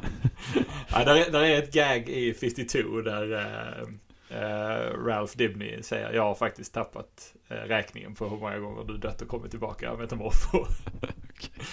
eh, och det här är väl en av dem då. Mm. Eh, och sen är det också en... Det är också en bit där General Eiling förfasas över tanken på att hjältar kan dö. Så, Superhjältar kan väl inte dö? Och så, ja, men, ja, du, du, har du aldrig... Har du aldrig... liksom. Ja. Ehm, och sen eh, så är det faktiskt en sekvens där vår stackars vän Count Vertigo sugs in i Nightshades mörker. Uh, Nightshade var en skurk vid det här laget fast inte riktigt. Hon var med i Suicide Squad fast eh, i smyg inte på riktigt. Men jag tror att liksom, Charlton-versionen av Nightshade var en skurk från början. Så det är någonting eh, där. Mm. Eh, nu lyckades jag ju bläddra bort från den sidan. Men jag tänkte jag måste ju läsa det eh, Count Ja. Vertigo säger. Det men när jag letar efter det så kan jag säga att jag, jag tyckte ändå att den sidan med alla eh, superhjältar i sjukhussängar var, var väldigt kraftfull. Jag, jag tyckte det var lite synd att det var så odetaljerat så det var så svårt att se vilka som var i vilken säng liksom. Men jag tyckte ändå det var rätt kraftfullt att se. Mm. Eh, nu ska vi se. Su- Suicide Squad, thank God you've come. It's Nightshade. She's sucking me in. My soul, so cold. Help me. Vad hänt med hans dialekt? ja, ja, ja. Ja, östeuropén, Count Vertigo. just det, just det. Ah, nej, nej. Ja, ja det är snyggt. Di- Dialekten är satt. Det är sant. Ja, Åh, klockan är sent på kvällen. det är då man gör de bästa Count ja, det är sant. Vertigo-imitationerna. Det är sant. Ja. Eh, Eh, nej men eh, sen, alltså min sista tanke är väl att alltså, del tre är ju väldigt mycket liksom hjältarnas. Alltså de första var ju mycket utomjordingarnas och del två var kanske en blandning. Men det här är ju väldigt mycket från hjältarnas perspektiv. mm. Eh, även om, precis som med hela resten av den här miniserien, så är det ögonblicksbilder. Vi, vi får inte så mycket långa sekvenser. Det är Martian Manhunter är kanske den som har en längst Mm. sekvens. Liksom. Ehm, Nu ska vi eh, se här. Alltså, Ja, alltså det här blev väl övergripande, men jag, jag tycker att eh, jag tycker den hanterar liksom den här eventformen bättre än vad Legends gjorde. Mm. Liksom Legends var ju också en, en, en liksom huvudsaklig miniserie och så hände massa av grejer i, i eller en huvud, ja, precis, en huvud, huvudsaklig miniserie och så hände resten av grejerna i de pågående serierna. Men jag tyckte Legends hade liksom väldigt sällan någonting att komma med. Det var bara liksom samma upprepning och samma sak hela tiden. Jag tycker Invasion sköter det mycket bättre med att ha en stor plott Mm. eh, som ständigt liksom tittar in i de andra serierna och, och, och, och, och tar det som är viktigt från Tiensen och, och, faktiskt säger ja men det här har hänt. Kanske inte alla gånger, genbomben exempelvis, men jag tror också det var en del av eventet i sig. Mm. Att genbomben skulle först explodera i alla Tiens och sen eh, fick vi liksom följa aftermath i tredje numret. Om det är bra eller dåligt, det vet jag inte, men det, jag tror det är väldigt, väldigt, eh, väldigt medvetet. Mm. Eh, ja, jag, eh, eh, jag, jag har lite mer så här avslutande tankar liksom. Men vill du säga någonting innan vi går på helheten så att säga?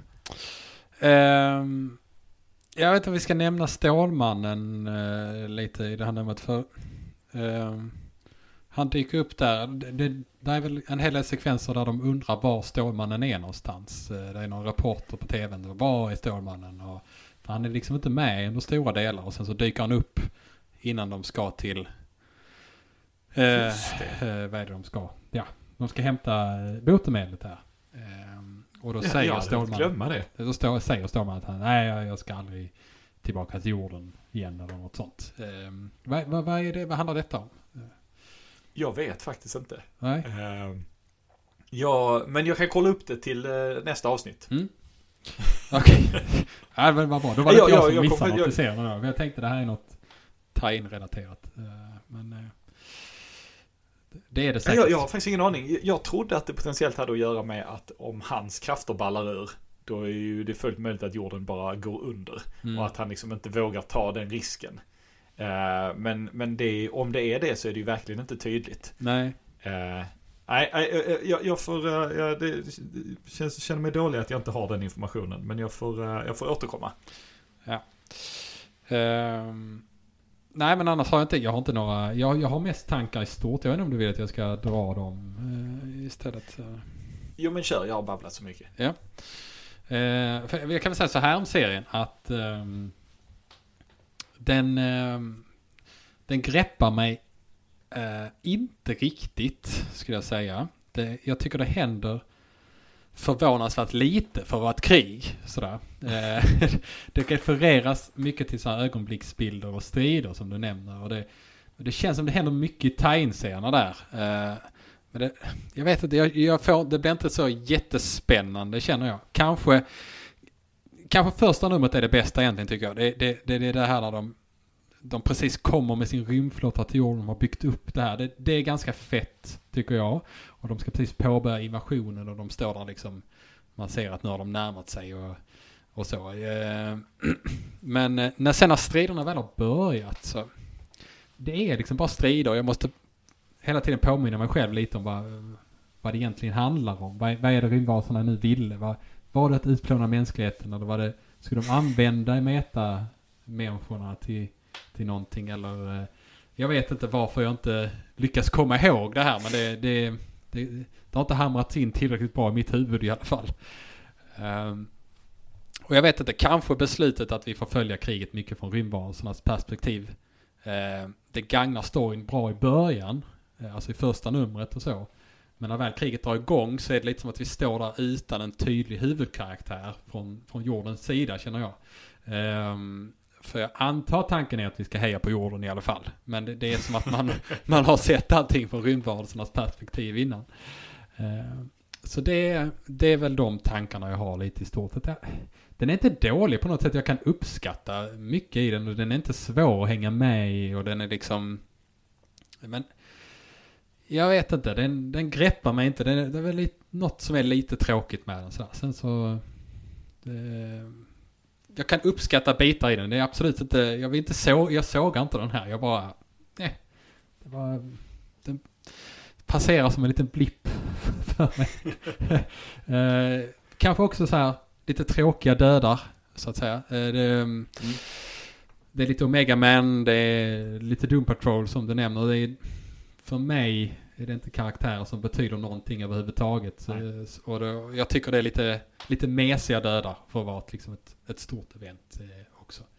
Eh, sen är det inte så att ett event ska definieras av dödsfallen eh, heller. Eh, det säger jag inte. Men eh, ja, det, det stack ut lite. Så, eh, mm.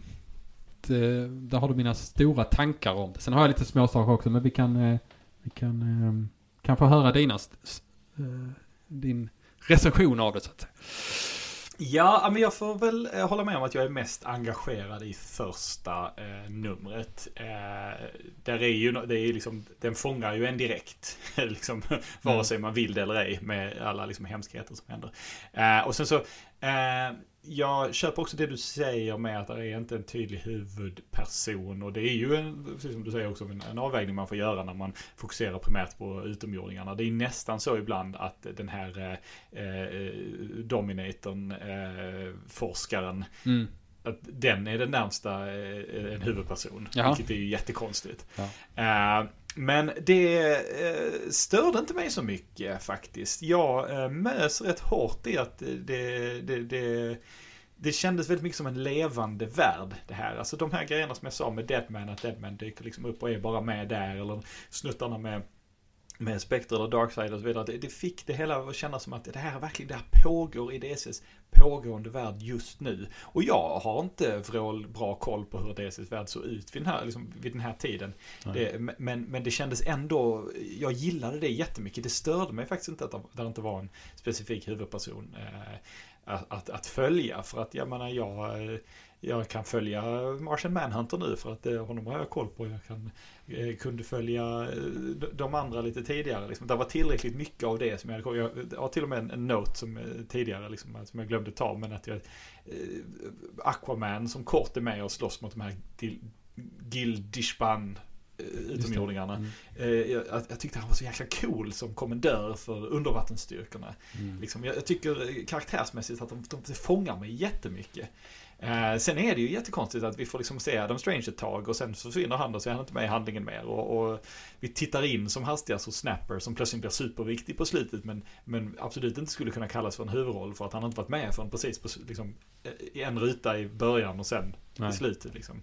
Eh, Martin Beck och, och, och, och Vril Dox eh, introduceras ju i den här Mm. eh, som är ledare för, eh, för Legion och Dox är ju med sen i Ranthanagar War så vidare. Liksom. Eh, ingen av dem är huvudpersoner heller liksom. och det, det blir ganska det, det köper jag, det blev frustrerande att vi bara får titta lite, lite grann på dem så. Men, men Mm. eh, det var tillräckligt mycket annat som gjorde att det, det, det gjorde mig inte så mycket. Jag var inte så intresserad av Adam Stranges historia eller historien i fängelset. Så det gjorde mig inte så mycket att vi lämnade det liksom.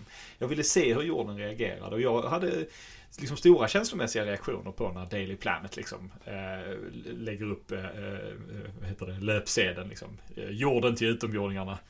Ta er i häcken liksom. Jag, jag, jag tyckte om det. Det var mycket sådana sekvenser som jag tyckte väldigt mycket om. Eh, på ett, på ett rent liksom krasst sätt så ja, det är ju jättekonstigt. Blasters-gänget, alltså de är ju inte med tillräckligt mycket i serien för att de på något- på något sätt Alltså om, om den, den här serien ska introducera dem så är de inte med tillräckligt mycket för att de ska göra det liksom. Man får deras namn precis i början och sen så är de med lite perifert i bakgrunden. Men, och sen är Snapper plötsligt jätteviktig. Mm. Eh, ja, det...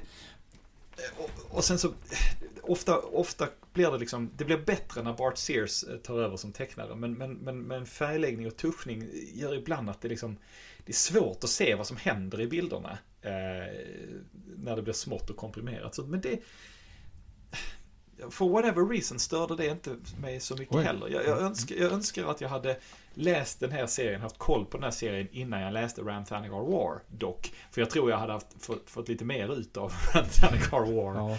Eh, eh, om jag hade haft lite av det här i, i bagaget. För den, Ranthanagar War verkar ju plocka upp väldigt mycket från den här. Värt att notera är ju om vi går till Hawkman-dokumentet för övrigt. Så tror jag att denna Hawkman som är med här eh, och som, som strider mot sina landsmän Thanagarians senare då kommer visa sig vara eh, Fell Andar. Den här fake Hawkman. Just Jag det. tror detta är innan den, den riktiga inom enorma citationstecken Hawkman dök upp på jorden. Okej. Men det är här någonstans strax efter som den riktigt dyker Jag tror, Ja. jag tror det. Och sen så kommer Zero Hour. Mm. Eh, nej men jag, jag, jag tyckte väldigt mycket om den här. Jag, den är verkligen inte perfekt. Och eh, jag är ledsen att behöva säga att jag inte gillade teckningsstilen eh, särskilt mycket. Och även när den blir bättre så är den inte särskilt intressant ändå. Eh, och jag gillar inte färgläggningen heller. Den är väldigt platt eh, och tråkig. Eh, vilket är jättesynd, men är knappast unikt för tiden. Det var många serier som drabbades av detta och av, av den här typen av slarvighet. Liksom. Ehm, men ja, nej, jag, jag, jag är betydligt mer positiv än du låter det som. Ja. Utan, eh, men, men, även om jag hör dig när du säger att eh, du inte tycker den är dålig. Liksom. Men jag är, jag är beredd att ge ett betyg. ja. För- Eller vill du ta, du hade små grejer. Ja men det, det är egentligen bara eh, kanske en, eh, vi pratade om det innan, Guy Gardner. Ja, Ehm, och du nämner att han har liksom blivit störigare och störigare eller vad man ska säga. Eh, är, är han, eller mer av ett as? eh, I, ja men i alltså, eh, eh, in, in, innan Crisis var han mer än liksom en, en, en, en, en Hal Jordan light. Mm. Eh, snäll standard superhjälte liksom. Och sen efter Crisis när man började ge honom karaktär då, då var han liksom rövigare och rövigare. Mm. Eh, oskönare och oskönare. Verkligen ett, ett, ett liksom hat mot auktoritet. Det är därför han liksom sätter sig upp mot Stålis och säger jag borde leda det här gänget liksom. Alltså, Ja. så det gör han hela tiden i, i Justice League International också. För jag, bara, jag, jag, jag, skrev en note när jag läste så bara, vem gillar Guy, Guy Gardner egentligen? Jag förstår, han är ju populär, jag förstår ju kanske på ett sätt varför, för han är ju en sån motpol liksom. Men jäklar vilket as han var i den här serien. det, det, var, det var ju, eller han var ju, han var ju bara störig. Ja, ja. Ehm, Ja men det, som sagt det är ett running gag. Mm. Eh, liksom att, han, att han ska vara störig. Sen kan man tycka eh, bra och dåligt om det. Men Ja. eh, det, är- det är gjort med flit. Jo, ja, jag förstår. Ehm, mm. Eh, nej men det var egentligen bara den. Vi kan, vi kan ta vi kan ta betyg. Vad ska vi... Är det så här vi kvantifierar och så nu då? Ja men det är old school ju. Ja, ja. Hur många... Vad ska vi säga?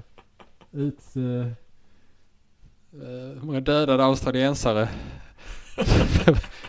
Det var hemskt.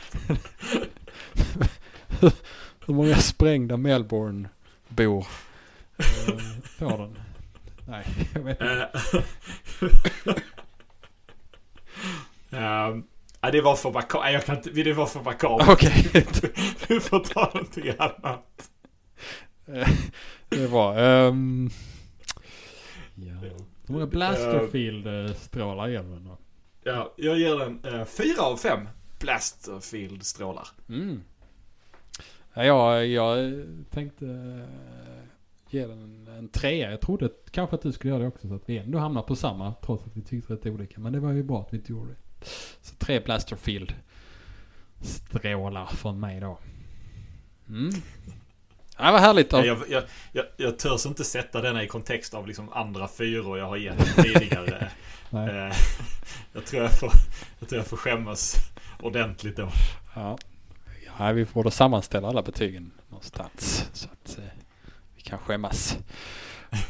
Okej.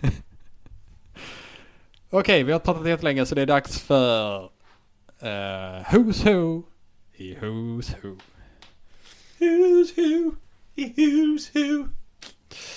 Okej, Jönsson, du väljer en bok och du väljer ett nummer mellan 1 och 1315 och sen så ser vi vem eller vilka som är på den sidan i Who's Who Omnibusboken. Och så eh, får den karaktären vara med i vårt superhjältelag eller vad det nu är för något. Eh, det kan ju också vara så att det är ett superhjältelag som det var förra gången. Eh, eller en plats. Eh, det som är på sidan helt enkelt. Och de som har, valts in hittills är då Earth 2, Batman, Sonar, Baron Winters, Gunner, Sarge, Pooch, Duo Damsel, Master Jailer, Able, Vigilante, Kirke, Greyman, Time Trapper, en Darkside Class skurk. Eh, Sergeant Rock, eh, Gary Beck, Amethyst och eh, hela The League of Super Assassins. Eh, och eh, alla eh, de här har då sin bas i The Netherworld. Mm. Ja, jag vill ha bok 2 och sida 99. Då blir jag sida uh, Linear Superheroes. Eh, jag bläddrar förbi Invisible Kid 1. Jag bläddrar förbi Invisible Kid 2. Jag bläddrar förbi Karate Kid 1. Jag bläddrar förbi Karate Kid 2. Och det här är ju helt sjukt. Jag hoppas inte du har, har du kollat upp det här på förhand Jönsson? Nej, det har jag inte. Nej, för på sidan 99 då hittar vi kunderna. Vi hittar... uh, ja. Invånarna på planeten Kund. Kunderna. Uh, okej, ja okej. Så nu ska vi ha in ett helt folkslag. ett särdeles krigiskt och oskönt folkslag. Japp. Det, um, ja, vi fick allihop. Ja, ja men vilka, grattis oss. Ja. De är naturally antagonistic and warlike, står det. Och så har de alla så här handlebar-mustasch. Eh, tror jag, eller är det liksom... Är det färg, för enligt färgläggningen så skulle det kunna vara att de bara har liksom så här en annan hudfärg runt läpparna liksom. Men jag tror, jag tror det ska vara mustasch, men jag vet inte. Kan vara så. Uh, ja. Det, det nämns här att de varit med i den här invasionen av jorden, bland annat. Kanske vi får prata mer om någon gång. Uh, härligt! Kunderna, ja vi behöver inte nämna mer om dem. Ni vet allt om dem nu. Ja, ja. Det var ju... Våra kompisar i kundklubben. Oj, oj, oj, oj. Kunderna. Bra jobbat. Eh, Det är nästa. Jag, börjar misstänka någon slags komplott här Jönsson. Det, det var för väl prickat. Ja, alltså, nej, nej, nej, nej, nej, nej. Nej, nej, nej. Det, det, det, jag ville inte hit. Nej. Så, Nej. Ja, där. jag vill ha typ Jay Garrick eller Dr. Fate eller eh, något annat. Ja, ja. Du väljer bara eh, Greyman och uh, Gary Beck. Så... Nej, det var inte du som valde Gary Beck. Nej, det var inte jag. Nej. Det var Joneskär tror jag. Okej, eh, vi, uh, vi välkomnar kunderna och uh, vi säger tack till alla er som lyssnat på vårt superlånga avsnitt idag. Uh, Två timmar, det är nya vi, vi, normala för oss verkar det som. Så, Ja, herrejösses. uh, och vi säger vi ses. Äh, samma läderlappstid, samma läderlappsfeed. Okej, Ja, Okej, okej. ja. Nej, jag har inget Eh, annat. Nej, nej, nej. Vi, vi behöver inte alltid ha något annat. Vi, hej då. Gildis fan. Kunderna. vi sa varsin. Vi sa varsin rad samtidigt. Det var- Hej då. Remember to follow the bat signal to DC Caston on Instagram and Twitter.